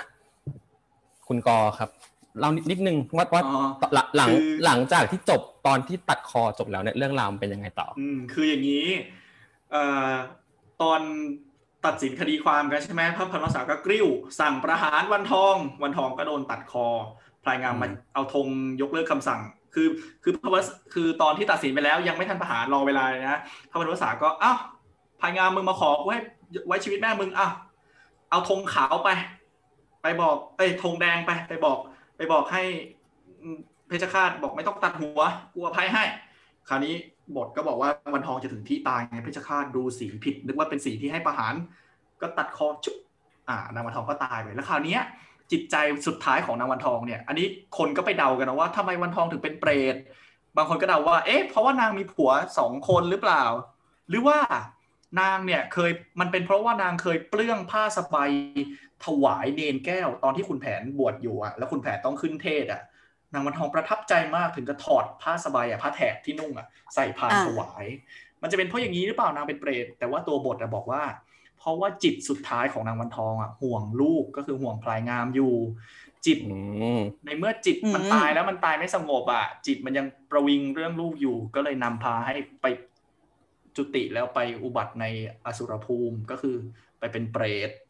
พอพอวันทองตายแล้วใช่ไหมอะ เนื้อเรื่องก็จะเป็นอ่าเรื่องของขุนแผนพายงามจะเน้นเรื่องพายงามสั้นหลักแล้วอย่างที่บอกไปใช่ไหมว่าเป็นเสร็จแล้วลูพากยแล้วงามอ่าพายงามเนี่ยมีเมียสองคนใช่ไหมอืมคราวนี้เนี่ยพายงามนางสร้อยฟ้าเนี่ยทำเสน่ห์ใส่พลายงามไงแล้วคราวนี้สีมาลาก็จากเดิมที่พายงามรักสีมาลาก็ไม่รักซะแล้วก็ตีสีมาลาตีพลายชุมพลหาว่าพลายชุมพลเนี่ยนะเป็นชู้กับสีมาลา พลายชุมพลก็หนีกลับสุโขทัยสีมาลาก็หนีกลับเมืองพิจิตรคุณแผนรู้เรื่องเฮ้ยสีมาลาเนี่ยเป็นลูกของพระพิจิตรซึ่งพระพิจิตรเนี่ยเป็นคนที่มีบุญคุณกับคุณแผน คุณแผนก็เลยลงมาบอกอยุธยาไม่สิ้นคนดีนะ เนี่ยคำพูดนี้มาจากคุณแผนอยุธยาไม่สิ้นคนดีนะพลายงามอย่าถือว่าตัวเองเก่ง พ่อดูแล้วเนี่ยหน้าแกเนี่ยหมองคล้ำเนี่ยไม่ใช้ครีมใช่ไหมเนี่ย มึง มึงแบบว่าโดนเสน่ห์แน่ๆโดนเสน่ห์แน่ๆเลยนั่นแหละ เออ หน้ามองค้ำไม่มีราศีคุณพายงามบอกหืมพ่ออย่านะหนูก็มีวิชาพ่อบอกอะเดี๋ยวกูจะส่องกระจกให้ดู ใช้มนเดี๋ยวจะใช้กระจกมนไล่คาถาใส่กระจก ไปส่องหน้าพลายงาม ถ้าว่าส่องแล้วเนี่ย มันเกิดเหตุอะไรขึ้นในกระจกเนี่ย มันเกิดมีความเปลี่ยนแปลงมีความมหัศจรรย์ขึ้นในกระจกเนี่ยแสดงว่ามึงเนี่ยโดนของ คุณแผนก็ส่องใช่ไหมส่องให้พายงามดูพายงามบอกแล้วมันก็เกิดขึ้นจริงๆอะกระจกก็สะท้อนภาพนั้นภาพนี้ใช่ไหม พายงามก็บอกว่าอืมมายากลเด็กเล่น ผมก็ทำได้หรอกนะแหมคุณแผนพ่ออย่ามาหลอก พ่อเก่งแค่ไหน พ่อออกจากคุกได้เนี่ยก็เพราะว่าลูกไปขอพระบรมศาให้ปล่อยตัวพ่อนะอ่าลำเลิกบุญคุณอ่าเอาดิคุณแผนก็บอกชะไอ้นี่มึงกับกู ตัดขาด ไม่เป็นพ่อลูกกันอีกต่อไป เออ คราวนี้คุณแผนก็กลับเมืองการพอกลับเมืองการเสร็จแล้วยังไงต่อพลายชุมพลโตแล้ว เอาแล้วเดี๋ยว เราจะต้องคุณแผนแค้นมากคุณแผนกะว่ากูฆ่าแน่นอนไอ้พลายงามเนี่ยก็เลยให้พลายชุมพลเนี่ยปลอมตัวเป็นมอนอ่าเราจะเห็นใช่ไหมมีลำพลายชุมพลปลอมตัวเนี่ยมอนใหม่อ่าพลายชุมพลก็ปลอมเป็นทหารพม่าเสกย่าเป็นหุ่นพยนต์ขึ้นมาบุก ประเทศไทยบุกสยาม บุกอยุธยา คุณแผนก็แกล้งแต่งทัพไปสู้ แต่ว่าคุณแผนแพ้โดนฆ่าตาย แต่ว่าเขาไม่ได้เขาไม่ได้ตายจริงนะเขาเตรียมกันพ่อลูกกันนะโดยที่คุณแผนก็เข้าไปแอบในทัพพลายชุมพลพอ ความทราบมาถึงพระพันวษาพระพันวษาก็บอกว่าพายงามไปจัดการมันฆ่าพ่อมึงพายงามก็บอกเฮ้ยพ่อแล้วฉันจะแพ้ได้ยังไง ฉันไปสู้ พอสู้ปุ๊บก็ก็ตอนที่จะไปสู้เนี่ยพายงามก็กำลังเดินทัพเปรตนางวันทองอาฉากวันทองมาแล้วนางวันทองที่เป็นเปรตเนี่ย รู้ว่าคุณแผนตั้งใจจะฆ่าลูก ก็เลยห่วงก็เลยปลอมตัวใช่ไหมตอนแรกปลอมตัวมาเป็นสาวแบบว่าล่อให้นางให้พลายงามเข้าไปเกี่ยวสุดท้ายก็ แปลงกายกลับมาเป็นภาพเปรตให้นะให้พลายงามเนี่ยรู้ว่ากูเนี่ยแม่มึงนะมึงจะไปลบเนี่ยระวังให้ดีศึกครั้งเนี้ยไม่ธรรมดา อ่า ประมาณนี้อ่าอ่าก็ประมาณนี้นะครับ กับหลาย ๆ คนที่สงสัยว่าเฮ้ยเปรตวันทองคืออะไร อืม ก็คือเนี่ยที่มาของเปรตวันทองก็คือตอนนี้แหละนะฮะ รู้สึกว่าเรื่องวรรณคดีเรื่องเนี้ย อีกเรื่องหนึ่งที่น่าสนใจเนี่ยนะคือการประเมินคุณค่าของตัวละครไหมอ่าใช่ ใช่ไหมเขาแบบว่าเอ๊ะใช่ ตัวนี้มันอย่างเงี้ยกูไม่ชอบเลยแหมอีตัวนี้นิสัยอย่างนี้ไอ้ตัวนั้นนิสัยอย่างนั้นแหมทำไมเขาต้องเขียนบทให้มันได้รับจุดจบอย่างนี้หรือว่าอย่างคุณแผนเนี่ยเจ้าชู้ตายหาทำไมไม่เห็นจะเป็นเปรตอย่างวันทองบ้างอะทำไมกลับกลายเป็นพระเอกซะแล้ว เออ อันเนี้ยเพื่อนๆคิดยังไงกัน เอ่อ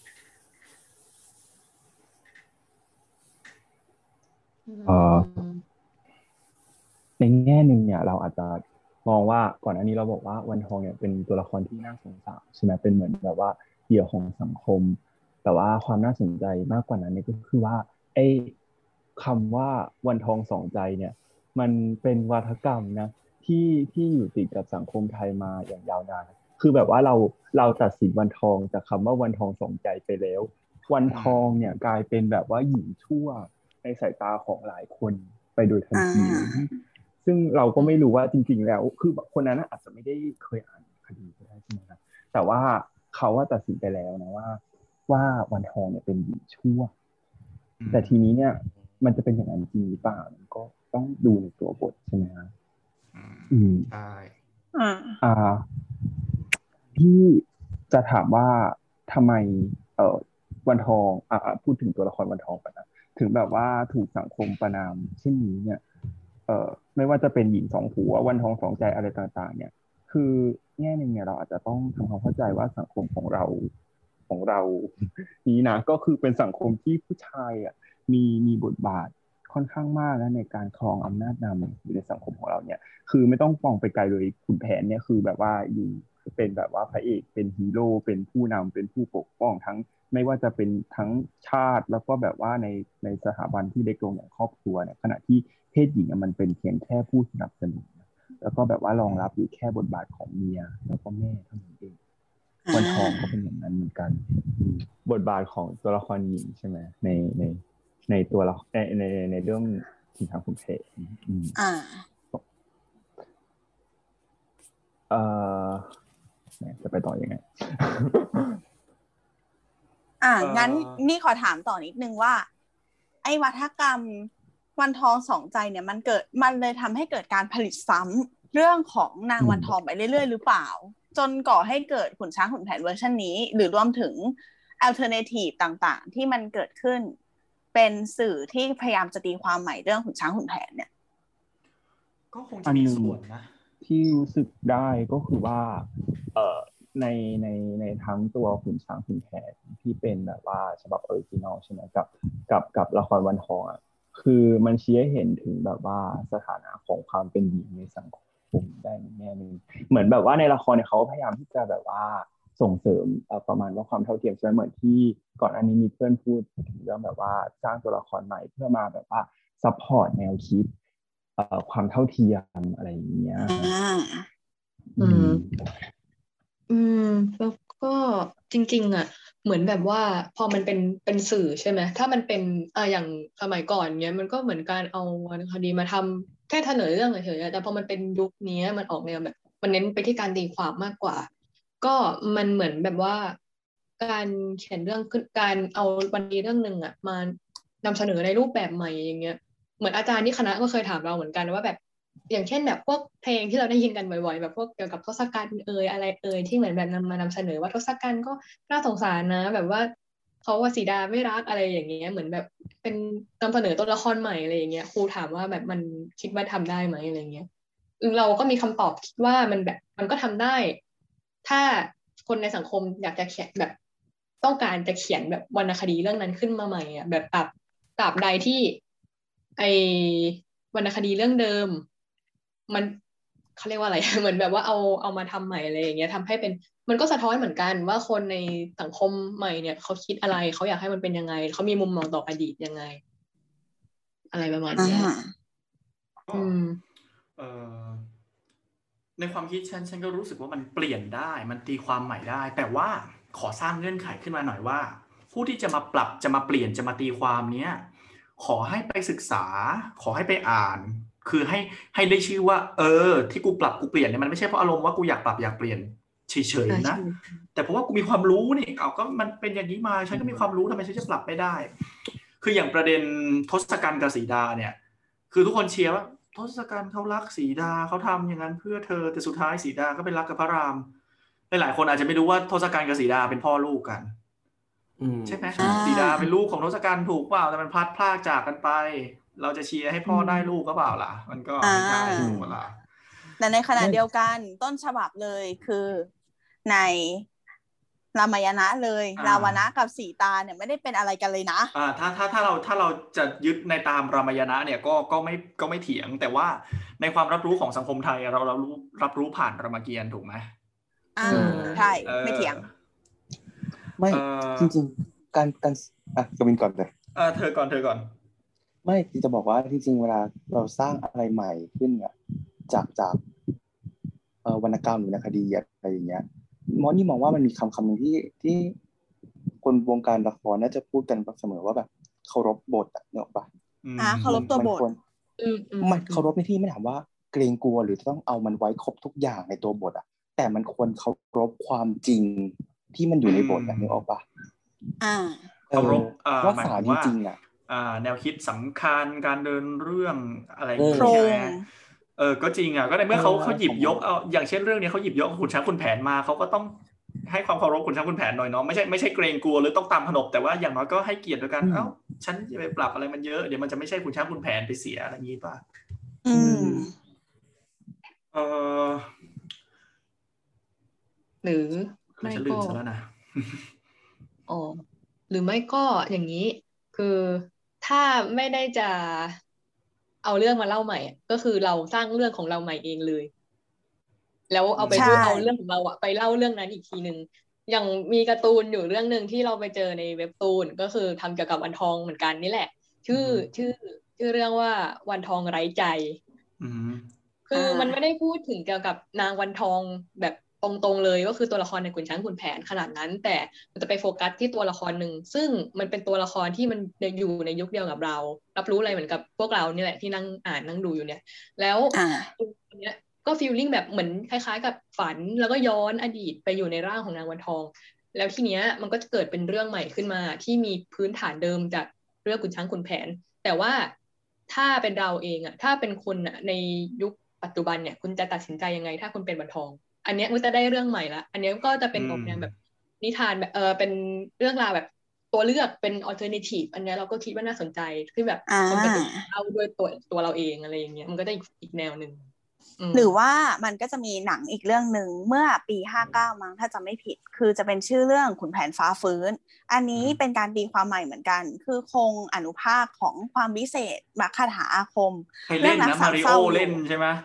ใช่อ่าใช่อ๋อที่เป็นหนัง ใช่ไหมใช่ คืออันเนี้ยมันจะตีความใหม่เหมือนกับว่าคาถาอาคมของขุนขุนแผนที่เรียนรู้มาเนี่ย มันคือการเข้าไปสำรวจตัวเองว่าจริง ๆ แล้วอะตัวเองอะก็ต้องก้าวข้ามปมความกลัวที่เกิดขึ้นในตัวเองเหมือนกัน และในขณะเดียวกัน การต่อสู้ของขุนแผนก็ถูกตีความใหม่ ไม่ได้แค่สู้กับเรื่องของตัวเองอย่างเดียวแต่เผชิญเหตุการณ์เมื่อฝรั่งกำลัง จะก่อกบฏซึ่งมันอาจจะดูข้ามช็อตไปนิดนึงว่าไปเกิดในสมัยพระนารายณ์อะไรอย่างเงี้ยอืมแต่ว่าเราก็คิดว่ามันเป็นเรื่องที่น่าสนใจดีเหมือนกันอืมคือฉันจะยกตัวอย่างเรื่องนี้ เรื่องสามก๊กคือการที่อ่านำเรื่องอืมตีความบิดอะบิดมันซะหน่อยใส่รายละเอียดมันซะหน่อยตัดมันออกไปซะหน่อยสามก๊กอยากให้ดูสามก๊กเป็นตัวอย่างว่าทำยังไงทำยังไงให้มันให้มัน ใส่เข้าไปแล้วมันได้รับความนิยม โดยที่คนที่รับรู้เรื่องจริง เรื่องก่อนหน้านี้ที่เป็น original ก็ไม่ไม่ anti อะคือสามก๊กเนี่ยมันมีเอาหลักๆ ก็คือมีสองสองฉบับถูกไหมก็คือฉบับที่เป็นพงศาวดารจริง ๆ ที่เป็นตัวประวัติศาสตร์เพียวๆเลยอ่ากับอีกฉบับหนึ่งคือฉบับวรรณกรรม ซึ่งฉบับวันไอฉบับพงศาวดารเนี่ย จริงสามสิบไอจริงเจ็ดสิบเท็จสามสิบ ฉบับวรรณกรรมเนี่ย จริงสามสิบเท็จเจ็ดสิบเห็นไหมอ่าสัดส่วนมันแบบว่าพลิกเลยนะแบบว่าอุ้ยอีฉบับวรรณกรรมเนี้ยแบบว่าตอแหลซะเยอะอะแต่ว่าวันแต่ว่าสามก๊กฉบับวรรณกรรมกลับเป็น world masterpiece เป็นวรรณกรรมที่ทั่วโลกยอมรับเป็นวรรณกรรมที่ทุกคนให้ความเคารพนับถือให้ความ สนใจมาก แม้ว่ามันจะบิดเนื้อเรื่องเยอะก็ตามที เพราะมันมีอืมวิธีการเข้าสลักมันมีวิธีการตีความ มันมีวิธีการผูกเรื่องให้แบบว่า เอ๊ะ เออ มันก็น่าสนใจนะ อะไรประมาณนี้ ซึ่ง ซึ่งยังไงก็ไปก็ไปศึกษาต่อแล้วกันว่าเขามันเขามีวิธีการทำยังไงอะ เพราะว่าฉันคิดว่าฉันคงไม่โตไปทำเป็นผู้เขียนบทละครแน่อ่าอืมคนเขียนบทนี่คือเป็นแบบ ที่รองรับอารมณ์ของแบบคนดูมากมากมากเหมือนกันนะสนามอารมณ์เอออย่าเห็นฉันเป็นสนามอารมณ์อะไรอย่างเงี้ยบนเผาบ้านอ่าเออแต่ในขณะเดียวกัน เรามีความรู้สึกว่าในขณะที่วันทองเป็นจุดเซนเตอร์ของเรื่องอะเราก็อย่าลืมที่จะกล่าวถึงตัวละครอื่น ๆ อย่างเช่น ขุนแผนซึ่งเป็นสัญลักษณ์อย่างหนึ่งเลยละกันสำหรับผู้ชายว่าแบบ เออ ผู้ชายที่ครบเครื่องก็ควรจะเป็นขุนแผน มีเสน่ห์เก่งอืมมีอาคมหน้าตาดีอะไรอย่างเงี้ย หลอนล่ำพี่ป้องวิ่งใส่ๆเอ๊ะคือต้องเล่นแต่คืละอเรื่องคือเรื่องหนึ่งที่ที่น่าพูดเนี่ยนะคือเรื่องของการประเมินตัวละครเนี่ย สมัยนี้เราก็จะมาแล้วมักจะมีแนวความคิดเห็นฉันเห็นหลาย ๆ คอมเมนต์ว่า คุณแผนมันเลวอะเออขุนช้างมันก็ดีกว่านะถ้าให้เลือกฉันเลือกขุนช้างแหละอย่างน้อยขุนช้างก็รักเดียวใจเดียวอ่า คือคือไม่ผิดที่ทุกคนจะคิดจะตีความยังไงก็ตามที เพราะว่าแนวคิดนี้มันก็เปลี่ยนไปตามบริบท เปลี่ยนไปตามความคิดกระแสหลักของสังคมถูกไหมแต่อืมใด ๆก็คือ ฉันอยากเรียกร้องสิทธิ์ให้ตัวละครเหล่านี้ว่าเอออย่างน้อยขออย่าอย่าทิ้งแนวอย่าทิ้งความจริงสักสิ่งหนึ่งที่ว่า เรื่องเนี้ยมันแต่งมาต้องกี่ร้อยปีแล้ว ดังนั้นก็ขอให้มองความคิดฉบับร้อยปีก่อนสองร้อยปีก่อนหน่อยว่าเออเขาเขามีความคิดอย่างนี้อย่างนี้นะดังนั้นตัวละครเนี้ยมันเกิดจาก จากความคิดคนสมัยนั้นน่ะจะไปอ่าปรามาสว่ามันชั่วมันเลวเลยซะทีเดียวก็ ก็ไม่ก็ไม่ก็ไม่จะไม่ไม่ค่อยจะถูกนะ ก็คือถ้าเขาบอกว่าเนี่ยถ้าอีขุนแผนมาอยู่ปัจจุบันเนี้ยมึงชั่วนะ แต่สมัยนั้นเขาก็อาจจะไม่ได้ชั่วไง ตามค่านิยอ้าวมงั้นงั้นถามอย่างนี้หน่อยดิคือมันจะมีคดีหนึ่งสมัยก่อน คือเนนแอร์อืมเอาทารกไปย่างอืมแล้วอ้างว่าขนาดขุนแผนย่างทารกเป็นกุมารทองอย่างเงี้ย คนยังนับถือยังเกิดเป็นพระขุนแผนยังหนึ่งสองสามสี่คนยังสเตอริโอไทป์ผู้ชายที่ดีควรเป็นอย่างขุนแผนอยู่เลย แล้วทำไมการกระทำของเนนแอร์ถึงผิด เนนแอร์นี่เขาเอาเด็กมาจากไหนเนี่ยนั่นแหละสิในในแอร์นี่เป็นเนนจริงๆใช่ไหมเขาเรียกว่าเนนแอร์แต่ว่าไม่ใช่แต่ว่าแต่ว่าแต่ว่าเป็นเป็นอะไรอ๋อก็ไม่เป็นรู้อะเป็นเหมืเนาะอนเป็นจองขมังเวทคนหนึ่งเออประมาณใช่มเออขอพูดเรื่องนี้ก่อน คือในวรรณกรรมเรารู้กันว่าขุนแผนเนี่ยผ่าท้องโบคลีถูกไหมใช่ใช่แต่ว่าอีอันเนี้ยศพมันเป็นเด็กฉบับหลัง มันเป็นฉบับที่คุณแจ้งเมื่อสมัยรัชกาลที่สี่แต่งใหม่ฉบับดั้งเดิมนะคุณแผนไม่ได้ผ่าท้องโบคลี่โบคลี่ไม่มีตัวตนมือหานไม่มีตัวตน คุณแผนอ่าไปเอามาจากโตศพตายทั้งกลม คือคนที่ตายแล้ว แล้วมันยังมีศพเด็กอยู่ข้างในก็ไปผ่าเอามามาปิ้งอืมแต่ใด ๆ ก็คือ เราอย่าลืมว่าเรื่องนี้มันเป็นนิทานอืม ดังนั้นจะมาเป็นเหมือนกันมีได้คืใช่อจะเอามาเป็นข้ออ้างไม่ได้ ใช่ คุณจะมาอ้างว่าแบบมาผ่าท้องกับกับเรื่องจริงในชีวิตกับวรรณคดีมาเทียบกันไม่ได้ เพราะว่าในชีวิตจริงผิดกฎหมายจ้ะเออ คือมันอ้างไม่ขึ้นนะคือคือคือคือมันไม่ make sense ในการอ้างว่าแบบว่าในนิทานเขายังทำได้เลยอ้าวก็มันนิทานนะกูจะให้มันทำอะไรก็ได้เออเออ แต่สงสัยอย่างหนึ่งว่าทำไมถึงเกิดเป็นพระขุนแผนนะ ก็ อืมฉันคนสุพรรณฉันก็ตอบไม่ถูกนะว่า ว่าเพราะอะไรเพราะคือเท่าที่สังเกตเนี่ยรู้สึกว่าสังคมไทยเนี่ยจะมีลักษณะอย่างนี้นะตัวละครไม่ว่าจะดีจะชั่วจะยังไงก็ตามที แค่มีคุณสมบัติบางประการที่เป็นที่น่านิยมสำหรับคนเนี่ย กูเอามานับถือทั้งนั้นแหละดูชูชกสิอืมเอชูอชกมีบทบาทยังไงอะเป็นคนแก่ลักษณะทุกพลภาพไปเออรักเอากันหาชาลี แดกจนท้องแตกตายต่างเอหาอกตะกาตะกามอะไรเงี้ยแบบอะยังมีคนนับแต่ถืว่าอคนนับถือพ่อปู่ชูชกไปนับถือว่า คนนี้วาจาสิทธิ์ขออะไรได้ทั้งนั้น อ่า เป็นอย่างนั้นไปซะอีกดังนั้นคุณแผนก็น่าจะเกิดมาในในบริบทเดียวกันก็คือโอ้ยคล้องเลยเดี๋ยวกูมีเมียเยอะไม่ได้คิดเลยว่ามีเมียเยอะแล้วเมียมึงจะตบหรือเปล่าคุณแผนก็โดนอะเมียด่าต้องเยอะแยะไม่ได้คิดนะอืมแต่ว่าเหมือนกับว่าพระขุนแผนบูชาแล้วจะเจริญในหน้าที่การงานอีกอ๋ออืมอืม แต่ว่าแบบเสน่ห์อย่างขุนแผนไปทำอย่างมันก็ทำให้คนก็ไปทำเสน่ห์นั่นแหละ เถียงไม่ได้ แต่ว่าไอีเรื่องการงานเนี่ย ทั้งทงๆที่ขุนแผนเป็นคนฉีกกฎทำนู่นทำนี่แหกกฎหลายครั้งเพราะวันวาสาจับเอาเข้าคุกไปหลายรอบเออแล้วมันแสดงถึงความก้าวหน้าทางการงานคืออะไร หรือว่าจริงๆแล้วกฎมีเอาไว้แหกมันอาจจะนำเสนออันนี้ปะอ่าเอลเมนต์ความจงรักภักดีอะ เนกอะปะมันแบบอ่าตอนคนที่ต่อต่อต่องานต่อต่อเจ้านายอะไรอย่างเงี้ยมามาเหมือนแบบ ว่าเออถ้าถ้าคุณอันนี้อันนี้นะคุณสามารถเจริญก้าวหน้าก้าวก้าวหน้าในงานได้อะไรอย่างเงี้ยอ่า เป็นตัวอย่างของคนรักงานว่าสั้นไม่เออมั้งไม่รู้สิเอออืมเนี่ยของเราเรามองแบบ ในแง่ของความความสามารถของเขาอะแบบคุณใสยความวิชาอาคมขนาดอาคมเขาเยอะมากเลยใช่ไหมกวินอืมใช่ใช่ กมันวินแบบ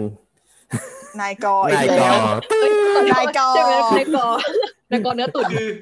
คือขุนแผนเนี่ยเขาก็มีข้อดีอย่างหนึ่งคือ คือเขามีความซื่อสัตย์นะเออเขาไม่เขาไม่แทบเรียกได้ว่าเขาแทบจะไม่เคยทรยศใคร ถ้ายกเว้นเรื่องความรักอะนะอันนั้นคือการล่อนก็ไม่ต้องไปพูดถึง แต่ว่าในแง่ของคุณธรรมเขาไม่เคยทรยศใครนะเอออมเขาจงรักภักดีเขาซื่อสัตย์เขามีฤทธิ์คือขุนแผนเนี่ยนะ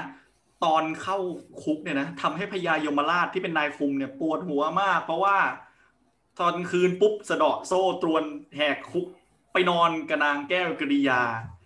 เช้ามากลับมาใหม่ คือเจ้าพญายมราชก็รู้อะว่าแบบว่าคุณแผนอย่าทำงี้สิแต่ก็คุมขังเขาไม่ได้ เพราะเขาเก่ง ก็เลยต้องถึงขนาดว่าเอามาจุดธูปสาบานสาบานซะว่าจะไม่หนีไปไหน จะอยู่แค่ในบริเวณนี้ และฉันจะไม่ต้องใส่ขื่อคาเธอ เพราะว่ามันใส่ไม่ได้ไง ใส่แล้วคุณแผนก็สะเดาะหลุดหมดอะอ่าเก่งถึงนรกมีอย่างอะ ที่นี่สงสัยเว้ยอีกคือคือไม่ได้สงสัยตัวบทนะสงสัยในละครอะ การที่เอาเอ่อกุมารอะ มามาแปลงเป็นเอ่อวันทองอะอืมในกรณีเนี้ย คือลานประหารมันศักดิ์สิทธิ์มากเลยนะในในเชิงความอ่าเชื่อ และตัวพิใช่ชฆาตอะก็ต้องเป็นคนที่มีอาคมอืมมากพอสมควรแล้วก็ถูกคัดมาด้วย ต้องมีดวงชะตาอย่างนี้อย่างนี้อย่างนี้ดดวงเออพิแล้วชถามฆาตว่าอย่างเงี้ยป่ะเออแล้วแล้วแล้วถามว่า เออไม่แล้วถามว่า เขาจะไม่รู้เลยเหรอวะเออใช่ไหมถูกไหมมันอาจคือจะงเป็นการประลองเวทหรือเปล่าแบบประลองเวทไตรภาคีว่าสั้นเออไม่ไม่ต้องแต่ยอมรับต้องยอมรับว่ามันเป็นจุดด้อยของละครไทยเว้ยคือการที่จะทำละครแล้วแหกอะไรอย่างเงี้ย หรือว่าใส่ความเชื่อเข้าไป คือเขาไม่ไปศึกษาให้ดีไงฉัน อยากจะตีหลายเรื่องเลยว่าแบบว่าทำไมไม่ไปศึกษาให้ดีก่อนวะอย่างอีละครเรื่องเนี้ยนะเขาก็ให้นำเสนอภาพฉากตอนที่ขุนช้างขุนแผนวันทองยังเป็นเด็กถูกไหมอ่าปกติเด็กไทยยุคโบราณไว้ผมยังไงแค่จุกผมอ่าผมก็แหละไว้จุกจุกไว้แกละใช่ไหมแต่ไม่จ้าในเรื่องก็คือคุณแผนแสกกลางทรงมหาดไทยตั้งแต่เด็กวันทองก็ผมยาวเฟื้อยแบบโอ้ยตายยัแล้วกษ์ซึ้งอืมแง่แต่เอาจริงอะ ตามรานประหารจริงๆแล้วว่ามันต้องมีเพชฌฆาตถึงสามคนนะเว้ยอืมใช่เพื่อเพื่อเอาไว้เอาไว้หลอกเผื่อแบบหนึ่งเออ เหมือนแบบเอาอืมถ้ามันฟันไม่ขาดอย่างเงี้ยก็ต้องมาฟันจนกว่าจะขาดอะนี่หรอกปะมันเออ มันเป็นประเด็นนะแบบความเรื่อง production เนี่ยการเหมือนมันบางทีมันมัน research ไหมก็ไม่รู้นะ แต่ว่าแบบมันอาจจะทำเพื่อความสะดวกและความเหมาะสมอะไรอย่างเงี้ยอย่างอย่างละคร period บางเรื่องอย่างเงี้ยในยุคที่แบบตัวละครมันไว้ผมสั้นกันอะ แต่แบบพระเอกนางเอกคือแบบนางเอกคือไว้ผมยาวสลวยขึ้นมาคนเดียวอะไรเงี้ยมันก็แปลกเหมือนกันอืมแต่ก็ในอีกแง่หนึ่งคือในเชิงละครนะเนาะมันก็มันก็คำนึงถึง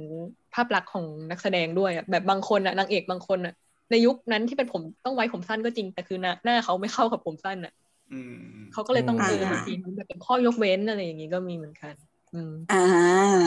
อืมก็เอ่อเมื่อกี้พูดถึงเรื่องของการ ประเมินตีค่าของของตัวละครใช่ไหมคืออมอ่าพูดต่อหน่อย คือคือตัวคุณแผนน่ะคือถ้าหากว่าเราจะมองในมุมของมุมมองของคนโบราณนะนะคือคุณแผนนะต่อให้จะมีเมียเยอะ แต่ว่าเมียของคุณแผนแต่ละคนได้มาเขาได้มาถูกต้องนะคุณแผนไม่มีไปบังคับขืนใจใครแบบว่า แบบว่าถ้าเขาไม่ยอมจริง ๆ คุณแผนก็คือจะไม่ไม่เลยถูกไหมอืมคือแล้วเมียของแต่ละคนของคุณแผนเนี่ยมันสะท้อนสถานภาพเมียของของของคนไทยนะ สังเกตไหมวันทองเป็นเมียเสมอยังไงด้วยสิเพื่อนวันทองเป็นเมียเสมอด้วยเพื่อนก็คืออ้าวทะเลาะกันได้ เธอด่าฉันฉันด่าเธองอนกันบ้างดีกันบ้างอืมนางแก้กี่นางแก้ลาวกี่ทอง เป็นขอลาเมียทองก่เสอนมอเสมอด้วยน้องสาวก็คืออ่ารักกันฉันให้ความเคารพเธอเธอปกป้องคุ้มครองฉันคุ้มครองฉันอยู่กันอย่างเมียที่คล้ายๆน้องสาวอืมเอ่อ นางแก้ว เอ้ย นางบัวคลี่ เป็นเมียที่เสมอด้วยเพชฌฆาต มันจะฆ่าผัว เห็นไหม มันก็เลยต้องตายเอ่อต่อมาคือนางแก้วกริยา เป็นเมียเสมอด้วยทาส และแต่ละคนเห็นไหมเขาไม่ได้บังคับขืนใจเขาได้มาถูกต้อง ผิดกับคุณช้าง คุณช้างบังคับ จิตใจนางวันทอง ใครจะบอกว่าคุณช้างใคร ใคร ใครปกป้องคุณช้างว่าคุณช้างรักนางวันทองจริง ฉันจะตี คุณช้างข่มขืนวันทองแม้กระทั่งตอนที่วันทองท้องพลายงามอยู่ เห็นไหม ฉุดมาแล้วข่มขืนเลย แล้วใครบอกคุณช้างไม่เคยมีอะไรกับผู้หญิงอื่นมึงไปอ่านใหม่ดีๆนะอืมอะตั้งแต่แรกนางแก่นแก้วใช่ไหมใช่มีอ่าคุณแม่คุณช้างอะตายไปอะไม่พูดถึงอะเมียมันมีอยู่วันหนึ่งคุณช้างก็นอนคืนหนึ่งคุณช้างนอนอยู่ในมุ้งละเมอฝันถึงนางวันทอง ก็เลยพิมพ์พิมพ์พิมพ์ของพี่พิมพ์ของพี่นางวันทองคือนางพิมพิลาไลยใช่ปะล่ะชื่อพิมพ์อ่าอืมคราวเนี้ยบ่าวคนหนึ่งมันเดินผ่านมาทาสคนหนึ่งชื่ออีกริม อีกริมก็แบบอุ๊ยอะไรอิมอิมอิมอิมวะ เรียกกูนายเรียกกู กูเข้าไปหาเลยแล้วกันมันนายเรียกกริมทางนี้ขุนช้างเรียกพิมพ์แบบเอออีกริมก็เข้าไปหาแล้วก็เข้าไปให้ขุนช้างกอด ขุนช้างก็ตื่นเฮ้ยกูเรียกอีชิบกูฝันถึงพิมพ์อีกริมเข้ามาทำไม แต่ช่างเถอะฉากต่อมาคือเกิดบทอัศจรรย์คุณช้างก็ได้กับอีกริมโอ้เดี๋ยวนะคุณอันช้างนี้ไม่มันได้ข่มเล่นเลยกับความตลกการสร้างความตลกขึ้นมาในตัวร้ายหรือเปล่าอืมอืมดังนั้นอะก็คือ สิ่งที่ต้องรู้เออสิ่งที่อยากให้ทุกคนคิดก็คือเรื่องเนี้ย มันเน้นเอามันเป็นหลักนะ มันไม่ได้เน้นเสนอ แบบว่าเรื่องราวอะไรที่เป็นคุณธรรมมากมายสักเท่าไหร่นะมันไม่มันไม่ใช่แบบอ่าวรรณคดีสะท้อนสังคมมันเนาะเออคือแบบวรรณคดีสั่งอ่าแบบวรรณคดีชาวบ้านอะก็มันคือมันมีฉากหนึ่งอะอ่าต่อก่อนเลยก่อนเลยก่อนเลยอ่าก็ก็ด้วยความที่บอกนะว่ามัน ต้องดึกพอมันดึกแล้วมันก็ต้องมันอะ มันก็ต้องอ่าใส่อะไรให้มันมันๆเข้าไปดังนั้น ก็ให้แยกระหว่างเอาเอาเนื้อความกับเอารสมันรู้สึกว่าวรรณคดีอย่างเนี้ยเอารสเยอะเรื่องนี้อะก็ก็ก็เราก็เอารสแล้วกันอย่าไปเอาเนื้อความมันเยอะสักเท่าไหร่อืมอ่าสิ่งหนึ่งที่เออฉันรู้สึกก็คือว่า โอเค เราจะบอกว่าแบบโอ้คุณแผนเขาแบบว่ามีเมียทีละคนหรือว่า ขุนช้างแบบว่ายังไงก็แล้วแต่ แต่ความน่าสนใจก็คือว่า แล้วทำไมแบบว่าในเมื่อแบบขุนแผนมีเมียหลายคนแล้วถูกต้อง แต่ทำไมแบบว่าวันทองสองผัวแล้วไม่ถูกอืมอืมเอ่อความคิดแบบนี้เนี่ย มันมันสะท้อนให้เห็นถึงแบบว่าการที่แบบผู้ชาย make the rule อะแล้วก็แบบว่า break break the rule ด้วยตัวเองแบบว่าทำลายกฎนี้ก็คือแบบว่าบอกว่า ผู้หญิงไม่ควรที่จะแบบว่ามีหลายผัว แล้วก็ตัวเองก็แบบว่า เนี่ยอย่างเงี้ยมันก็ไม่ถูกแหมอ่า เดี๋ยว ฉันแก้ตัวให้ตัวละครเยอะแล้ว ฉันแก้ตัวให้ตัวเองก่อนพอดีเพื่อนพูดประเด็นนี้ขึ้นมา ที่ฉันพูดมาทั้งหมดที่ฉันเซฟตัวละครต่าง ๆ กูไม่ได้คิดจะมีเมียหรือมีแฟนมากกว่าหนึ่งคนนะเดี๋ยวแฟนกูมาฟังแล้วจะแบบว่าอีนี่โอ้ยคิดนอกใจกูเหรอเออแต่ความจริงก็คิดอยากมีแหละแต่ว่ามันทำไม่ได้ไงก็ก็ก็ก็คือไม่เอ้าไม่ทำ อ้าวมาถึงเสียงไว้หมดแล้วก็คือไม่มีไม่ถามทำเออวันนั้นไม่ได้ทำไมำเธอดีเฟนต์ให้ขุนแผนขนาดนั้นเรารับไม่ได้ฮะอะไรของเธอมีคุณแผนเป็นไอดอลอย่างเงี้ยเหรอทำไมไอดอลพี่ก็ทำแบบเนี้ยล่ะคะเออแผนนะฉันไม่เอาเป็นไอดอลหรอกฉันเอาตัวอื่น มีเมียเยอะกว่านี้ต้องแยะวิเออพูดได้เหรอคะพี่ตี้เออเออเออไม่ใช่นะเออคือการที่แบบว่าอะลองแบบว่าดูดีๆแล้วอะเรารู้สึกว่าแบบ สิ่งที่วันทองต้องการจริงๆอะมันมันก็คือแค่ว่าแบบว่าอยากมีผัวเดียวมีเดียว อะไรประมาณนี้มากกว่าหรือแบบอยากอยู่อย่างโดดเดี่ยวแบบเป็นหญิงโสดอะไรอย่างเงี้ย คืออาการที่ว่าแบบนางจะต้องเลือกใครสักคนเนี่ยมันก็ยากนะ แบบว่าคือนางก็คงไม่อยากอยู่กับขุนแผนเพราะนางก็รู้ว่าแบบว่าถ้าอยู่กับขุนแผนอะนางไม่ได้เป็นที่หนึ่งแน่ๆใช่ไหมในขณะที่แบบว่าขุนช้างเนี่ยก็แบบว่าเซิร์ฟนางอย่างดีอะไรเงี้ย แต่ว่าแบบ นางอะก็มีศักดิ์ศรีในตัวเอง ก็นางไม่ได้รักนางก็ไม่อยากอยู่ด้วยอะอือหืออืมการที่แบบว่าวันทองเนี่ยต้องการแค่นี้เองอะแต่ว่าแบบว่ามันดันไปขัดกับค่านิยมของสังคม กระแสหลักในสมัยนั้นเท่านั้นอะอ่าวันทองก็ถึงขั้นว่าแบบว่าไม่มีพื้นที่ในสังคมจนต้องถูกประหารไปเลยโอ้น่าสงสาร ในขณะเดียวกันโอ้เราก็น่าสงสารคิดว่า จริง ๆ แล้วอะอัน มันเป็นเพราะสังคมปิตาธิปไตยเนี่ยแหละ ที่ทำให้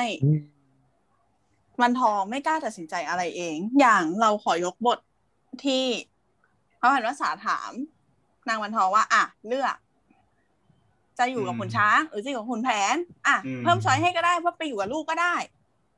แต่ว่านางตอบนางอึกอักมคือในตัวบทก็บอกว่ามันถึงที่ตาย ถึงได้อืมอึกอัก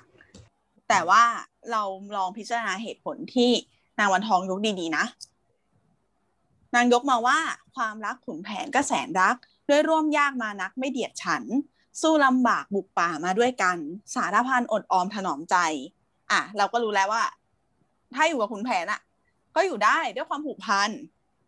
ต่างๆ นานาที่เคยผ่านมาด้วยกันขุนช้างแต่อยู่ด้วยกันมาคำหนักหาได้ว่าให้เคืองไม่ เงินทองกองไว้ไม่ให้ใคร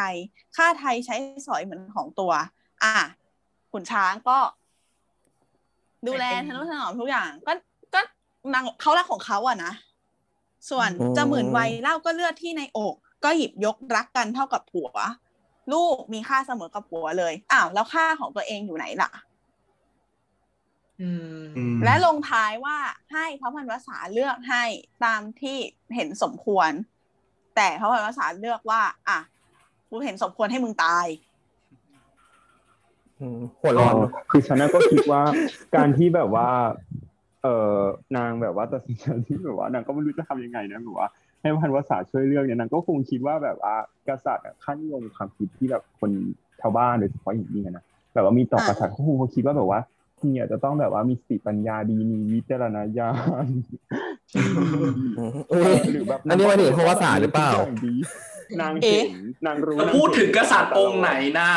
พูดถึงพระภาษาหรือเปล่าไม่พูดพูดถึงถึงพันวษาอ๋อแต่แล้วเป็นไง สุดท้ายก็คือแบบว่าตายเลยวันทองกลายเป็นหญิงชั่วเฉยเลย ตรงอืนี้เนี่ยมมันก็ชี้ให้เห็นความสำคัญก็คือว่า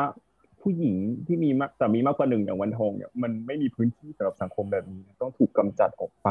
ในขณะที่ผู้ชายเนี่ยสามารถมีอะไรได้อย่างถูกต้องฉันก็ไม่เข้าใจ โดยเฉพาะอย่างยิ่งนะอืมเอาไม่พูดดีกว่า โอเค คืออ่าคือเราจะคือเราจะบอกว่าละครเรื่องเนี้ยเอ่อมอนเอ่อวรรณคดีเรื่องเนี้ยมันมอบสถานมันมันทำให้วันทองเป็นจำเลยสังคมอะไรเนี่ย แต่ฉันรู้สึกคือมันเป็นอย่างนั้นจริงๆและฉันรู้สึกว่า พอมาในยุคปัจจุบันเนี้ย วรรณคดีเรื่องเนี้ยกลับมีประโยชน์ในการเป็นตัวอย่างให้คนวิเคราะห์ว่าสรุปแล้วเนี่ยอะไรที่มันเป็นค่านิยมของสังคมอะมันถูกแล้วจริงหมอมันถูกออกมาเป็นเคสกรณีตัวอย่างเช่นวันทองนางก็ไม่ได้ทำอะไรผิดทำไมต้องตายพระพันวษาทำไมมีอำนาจมากขนาดนั้นเลยจะสั่งใครเข้าคุกได้จะสั่งใครตายก็ได้เหรอผู้นำทำไมไม่มีเอ๋วิเอ๋จารณเอ๋เอ๋ญาณมากกว่านี้หน่อยเอ๋เดี๋ยวเดี๋ยวเดี๋ยวใจเย็นใจเย็นใจเย็น พูดถึงพระพันวษาและพูดถึงอ๋อมันสะท้อนสถานะผู้นำเอาผู้นำอาจจะเป็นหัวหน้าห้องครอบ หัวหน้าครอบครัว หัวหน้าโรงเรียน หัวหน้าทำงานอะไรก็ได้ถูกปะล่ะอ่าก็คือเนี่ยมีอำนาจแล้วก็จงรู้จักใช้ให้พอ ผู้อยู่ใต้บังคับบัญชา ก็จงมีวิจารณญาณในการมอบอำนาจให้เขาด้วยเอ้าผัวล่ะอ่ามึงแผนมึงจะมีผัวเมียเยอะเอามาในปัจจุบันทำได้เหรอ เป็นตัวอย่างที่ดีหรือเปล่าคุณช้างเป็นตัวอย่างที่ดีเหรอ อีพายงามลำเป็นลูกยังไงมันเป็นตัวอย่างที่ดีเหรอจะฟันแม่ตัวเอง ฟันในที่นี้หมายถึงฆ่าจริงๆนะไม่ใช่ฟันที่แปลว่า ที่แปลว่าฟันไม่แบบนั้นก็น่ะเกือบจะฟันอย่างนั้นแล้วด้วยตอนเป็นเปรตนางวันทองน่ะเออเออ ขนาดนั้นเลยอะจริงเออๆอืมเออไอ้เรื่องเป็นเปรตเนี่ย มันก็น่าสนใจเหมือนกันคือแบบว่าการที่ในละครแบบว่าตัดเอลเมนต์ที่เป็นเปรตออกไปเนี่ยนะก็อย่างที่เพื่อนบอกใช่ไหมว่ามันแบบว่ามันเรื่องมันอาจจะไปต่อไม่ได้ แต่ทีเนี้ยคือ ความเป็นผีเปรตของวันทองเนี่ย ในในแง่หนึ่งเนี่ยมันอาจจะเป็นแบบว่าการพยายามที่จะแบบชี้ให้เห็นถึงความเป็นอื่นของวันทองที่แบบว่าความเป็นหญิงที่มันแบบว่าเออไม่ได้แบบว่ามีความสำคัญในสังคม ให้มันเข้มข้นมากขึ้นไปอีกเนาะเพราะว่าวันทองที่ถูกแทนด้วยผีเนี่ยมันคือความเลื่อนไหลผีเนี่ยคือความเลื่อนไหลความคลุมเครือไม่มีตัวตนอ่าเป็นสิ่งที่แบบว่าสังคมเนี่ยปฏิเสธแล้วก็ไม่ต้องการคือแบบว่าไม่ได้เห็นว่าเป็นมนุษย์ด้วยกันน่ะ เพียงเพราะว่านางแบบว่าละเมิดกฎเกณฑ์ของสังคมคือแบบว่านางแบบว่าไม่เลือกนางมีสองผัว แล้วนางก็แบบว่าอาจจะอยากอยู่คนเดียวหรือนางอาจจะแบบว่า อะไรอย่างเงี้ยใดๆก็ตามคือ ใช่คือใด ๆ เนี่ย ในสังคมของเรามันก็มีสิ่งแปลกปลอม อันเนี้ยอยู่ทั้งนั้นนะนะแต่ว่าแบบว่า เมื่อแบบว่ามันมีความคิดที่ขัดกับสังคมกระแสหลักหรือค่านิยมอยู่อะแต่กลับถูกคนในสังคมอะเหมือนกับว่ากำจัดออกไปอะแบบว่าขีดแบ่งระหว่างตัวตนแล้วแบบว่า สิ่งอื่นอะให้แบบนางวันทองมันกลายเป็นแบบว่า อะไรก็ไม่รู้เป็นแบบจำเลยสังคมเป็นแบบว่า โอ้สิ่งที่แบบว่าแทนแทนด้วยแบบว่าหญิงชั่วเป็นแบบว่าหญิงสองผัวอะไรอย่างเงี้ยไปเลยนะอืมอืมอ่าอืมที่น่าสนใจก็คือว่าไอ้การที่กำจัดวันทองไปเนี่ยมันไม่ใช่แค่ว่าอ๋อแบบว่าให้เรารู้ว่าอ่าเนี่ยมันเป็นแบบว่า นางไม่ควรจะอยู่ในพื้นที่นี้ให้แบบว่าสังคมกลับมาสู่ความสงบสุข แต่มันไม่ใช่แค่นั้น มันคือการที่ว่าคนที่อ่านน่ะมันจะย้ำเตือนตัวเองด้วยว่าเตือนให้ตัวผู้อ่านเนี่ยเหมือนกับว่าตระหนักถึงความน่าสะพรึงกลัวของการที่อยู่ละเมิดกฎเกณฑ์ของสังคมละเมิดค่านิยมของสังคม แล้วก็กระตุ้นให้ตัวเองเนี่ยหันกลับมาทำตามวิถีประเพณีที่มันควรจะเป็น แล้วก็เพื่อที่จะว่าจะได้ไม่แบบว่าเป็นความชั่วร้ายเหมือนกับวันทองอะไรอย่างเงี้ย มันมันมันก็เลยเป็นเหตุผลสำคัญที่ว่าวันทองสองใจมันก็ยังแบบว่าเป็นวัฒกรรมที่ยังคงหลอกหลอนอยู่หมายถึงว่ายังครอบงำยังมีพลังอยู่ในสังคมไทยจนถึงตอนนี้อืมอืมจะรู้สึกว่าวันทองจะไม่ตาย ถ้าหากว่าวันทองมีผู้นำที่ดี ซึ่งก็เปรียบกับแรงมากแรไม่รู้งแต่ตอนตอนนี้หรือเปล่านะไม่รู้ไม่ไม่ใช่พูดอืม หรือจริง ๆ แล้ววันทองก็อาจจะไม่ตายถ้าสังมันไม่มีสังคมปิตาธิปไตยใช่ใช่ใช่เลยอืมอืมคือือม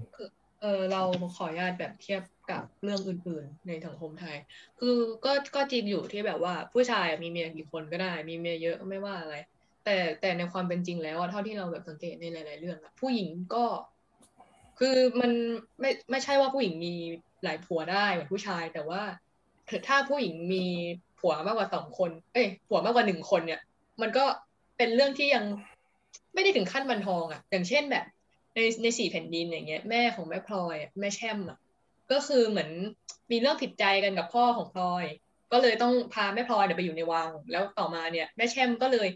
ออกไปอยู่กับสามีคนใหม่ที่ทำให้มีปัญหากันในบ้านเดิมอะไรอย่างเงี้ย แต่ว่า ถามว่ามันเป็นถึงขั้นวันทองไหมก็ไม่ก็ไม่ได้ขนาดนั้นไม่ได้มีเรื่องร้ายแรงขนาดนั้น แต่อาจจะแค่แบบมีเสียงซุบซิบนินทาว่าแบบเออนี่เป็นมีผัวใหม่อะไรเงี้ยมันก็ดูเป็นเรื่องที่ไม่เขาขาดปัดตายขนาดวันทอง แต่ อันนี้มันสะท้อนอะไร เราว่ามันสะท้อนให้เห็นว่า วันทองเนี่ย คือมันเป็นอุทาหรณ์เน้นเน้นมาเลยว่าแบบตัวเนี้ยเป็น symbol เลยตัวละครตัวเนี้ยเป็น symbol ว่าแบบเนี่ย คือมันเจอนู่นเจอนี่มาแบบหนักมากแล้วมันก็เป็น case study แบบว่า นี่แหละผู้หญิงอะที่มีสองผัวที่แบบชัดเจนมากๆ แล้วมันก็แบบ อืม เหมือนแบบมีพระพันวษาก็เป็นเป็นคนตัดสินอะไรอย่างเงี้ยอ่าเข้าใจไหมอืมคือคือเหมือนแบบ มันทำให้เป็นวันทองอะ มันทำให้ปัญหาเนี้ยมันมันเห็นได้ชัดขึ้นได้ง่ายขึ้นอะไรอย่างเงี้ย และไปถึงส่วนกลางของสังคมมากขึ้น โดยจะเห็นได้จากพระพันวษาต้องลงมาจัดการกับเรื่องนี้ใช่อืมอันนั้นแหละอ่าอืมเออใช่ พอมันพูดถึงว่าทำไมวันทองเนี่ยมันต้องแบบว่ามีอิทธิพลเป็นอย่างยิ่งเลยถึงขั้นว่าแบบว่าพระพันวษาเนี่ยเออต้องลงมาใช่ไหมแบบว่ามันก็ไม่ธรรมดา คืออันนี้เราคิดว่ามันคืออำนาจอย่างอำนาจ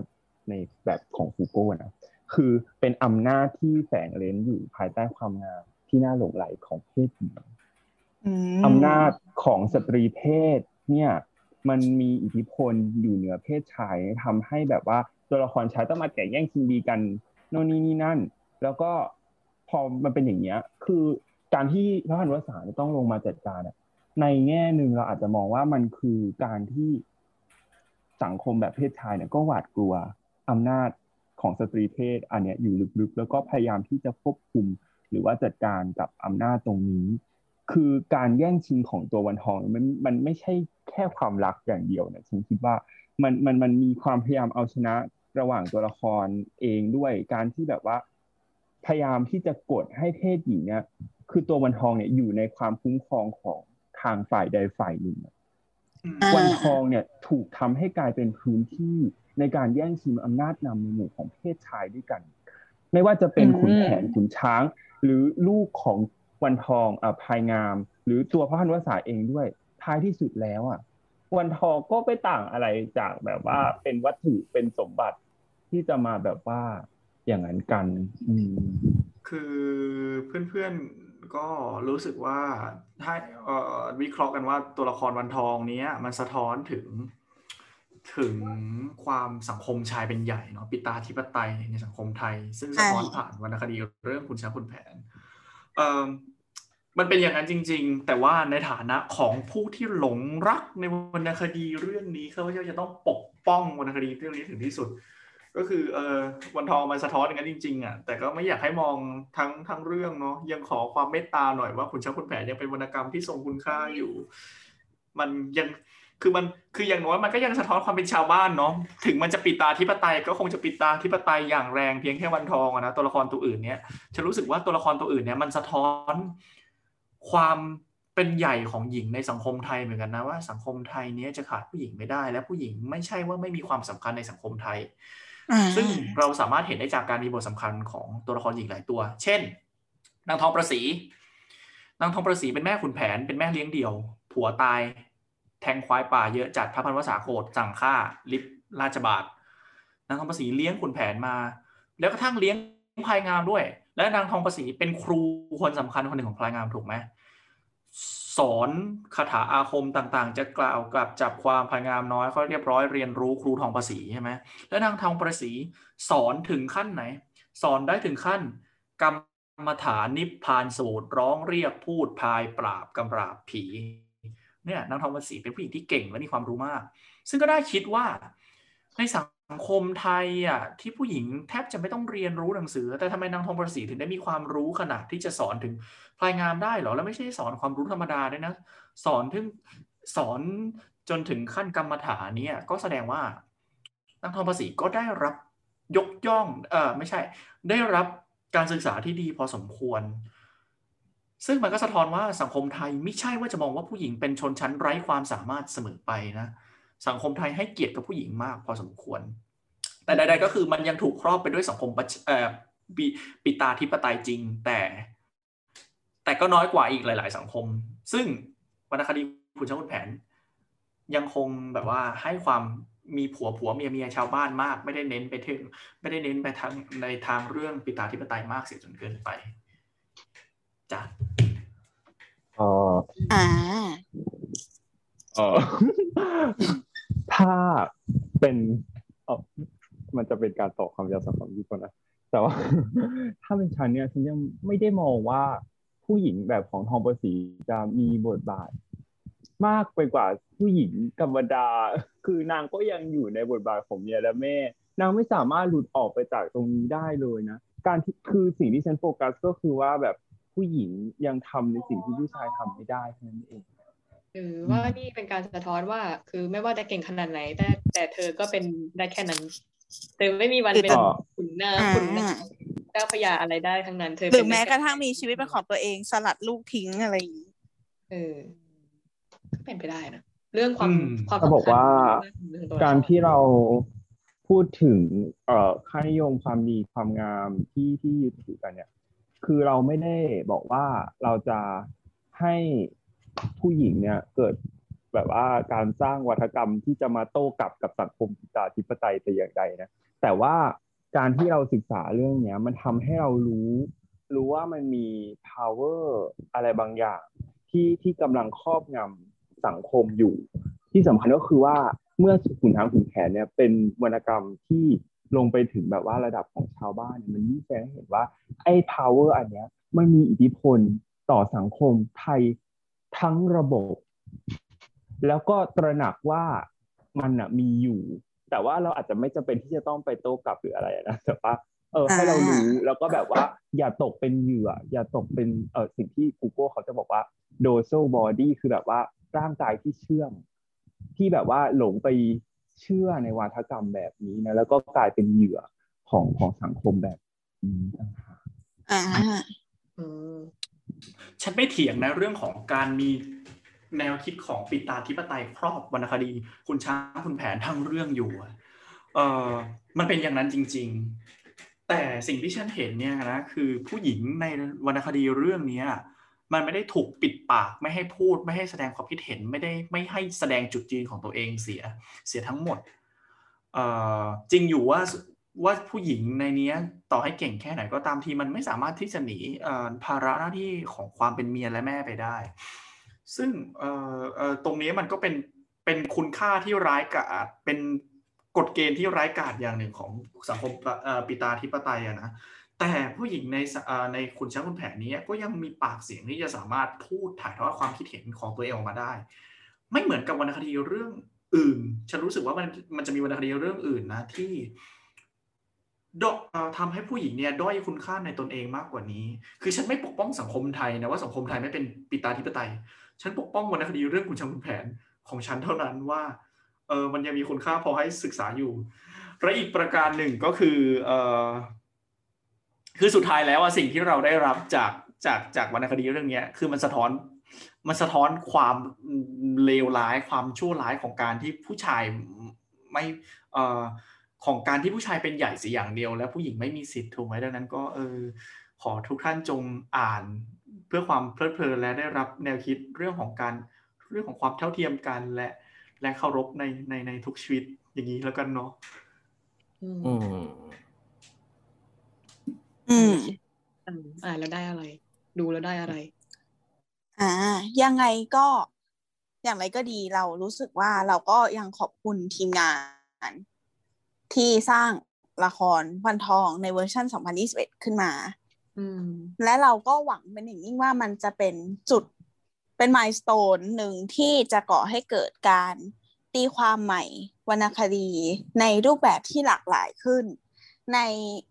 รูปแบบที่สามารถเข้าถึงคนเป็นสื่อกระแสหลักแล้วทำให้คนหันมาสนใจในวรรณคดีไทย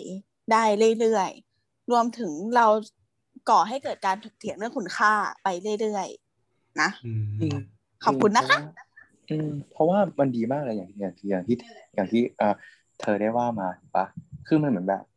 คือไอสิ่งที่มันเสนอใหม่อะมันอาจจะแปลนเปลี่ยนแปลงไปจากเดิม หรือมันจะยังคงเดิมไว้ก็ตามอะแต่สิ่งหนึ่งที่มันสร้างให้กับผู้ดูผู้ฟังผู้ชมผู้อ่านอะไรเงี้ย คือคนเหล่านี้ตามไปหาข้อมูลจริงๆของเรื่องอะนึกออกปะมันมันมันมันสะกิดอะไรบางอย่างของคนน่ะ ให้ไปตามหา ความจริงความเป็นไป ในเรื่องเนี้ยว่าจริงๆแล้ว เออ อะไรมันควรเป็นยังไง แล้วแล้วเขาก็ได้ นำอีสิ่งที่อะไรควรเป็นยังไงอะกลับมาสะท้อนในปัจจุบันอีกครั้งหนึ่งแล้วมันก็แล้วงานอะมันก็จะแบบ เหมือนเป็นการดีวล็อปไปเรื่อยๆนึกออกปะเออนั่นแหละอ่าก็สำหรับข้าพเจ้าเอ่อผมถึงแม้ว่าจะไม่ได้ปราบปลื้มปิติใจกับวรรณคดีเอ่อกับละครเรื่องนี้นะ ด้วยความที่ไม่อินด้วยเหตุผลส่วนตัว แต่ก็ก็ขอบคุณที่ที่ที่มีวรรณคดีเอ่อที่มีละครเรื่องนี้ขึ้นมา แม้ว่ามันอาจจะไม่ได้ทรงคุณค่าในฐานะของของมหรสพชูจิตใจสำหรับผมเนี่ยนะแต่ว่ามันก็เป็นเครื่องสะท้อนสังคมอย่างหนึ่ง ให้ผมเนี่ยได้ตามทันสังคมว่า ณ ปัจจุบันนี้สังคมเราเรามีแนวคิดไปในทิศทางไหนกันแล้ว อย่างน้อยมันได้สะท้อนให้เห็นว่าสังคมไทยเราเนี้ย มีความเปลี่ยนแปลงอย่างไรวรรณกรรมต่างๆ มหรสพต่าง ๆ ที่เกิดขึ้นเนี้ยมันสะท้อนแนวคิดของคนในสังคมทุกยุคทุกสมัย ดังนั้นเนี่ยวันละครเรื่องวันทองเนี้ยจะได้เป็นหลักฐานทางประวัติศาสตร์อย่างหนึ่ง จะได้เป็นเข็มชี้ให้เห็นอย่างหนึ่งว่าสังคมไทยเรากำลังมีแนวคิดไปในทิศทางไหน ก็ยังส่งเสริมให้ ให้มีการสร้างละครอิงวรรณคดีขึ้นมา ไม่ว่าจะดีบ้างไม่ดีบ้างในในในในในวิสัยทัศน์ของกระผมก็ตามที แต่ก็ให้มันมีมาเถอะเพื่อ เพื่ออย่างน้อยเราได้ศึกษาว่าโอเค คนยุคใหม่เนี่ยเขาตีความคุณค่าเขาตีความความคิดของคนยุคเก่าอย่างไร อย่างน้อยเรามันจะได้เป็นกระจกได้เป็นคันช่องส่องสะท้อนสังคมตามที่อาจารย์ท่านหนึ่งได้บอกเอาไว้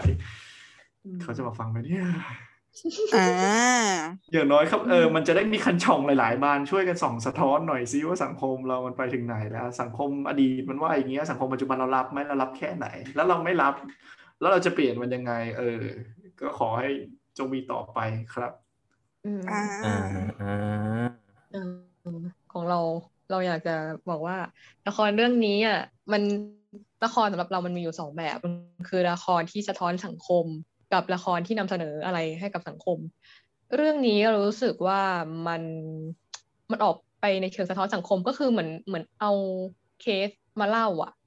แต่ว่ามันมันทำหน้าที่ได้ดีตรงที่มันสะท้อนมันไม่ได้สะท้อนเฉยๆไม่ได้การบอกเล่าเรื่องเดิมๆเฉยๆมันทำให้คนดูอะได้คิดตามจริง ๆอะมันไม่ใช่แบบอย่างที่นายกอได้บอกว่าคือคนดูอะ ก็ได้ไปหามาอ่านเพิ่มให้ได้แบบว่าไปค้นคว้าเพิ่มแล้วก็ได้คิดอะไรขึ้นมาบ้างอันเนี้ยเราก็รู้สึกูกว่าไม่ได้พูดยังพูดอย่างที่ทะเลาะกันแล้วทะเลาะกันอีกแล้วมึงมันโค้ดผิดต้องโดนหักคะแนนมาอนุกรมเจ็ดแสดงนะใจเย็นใจเย็นเออมันคนมันสับสนกันได้เนอะก็นั่นแหละ เราก็ถือว่าอย่างน้อยละครเรื่องนี้มันก็ประสบความสำเร็จไปอีกขั้นหนึ่ง แม้ว่ามันอาจจะเป็นแค่ขั้นขั้นแรกๆแต่ก็ต้องมีการพัฒนา ต่อไปอืมเราหวังว่าอย่างนั้นขั้นชงอะขั้นขั้นสองอันดับหนึ่งอันดับหนึ่งค่ะอืมอ่ากินน้ำกินน้เฮ้ยเอ้ย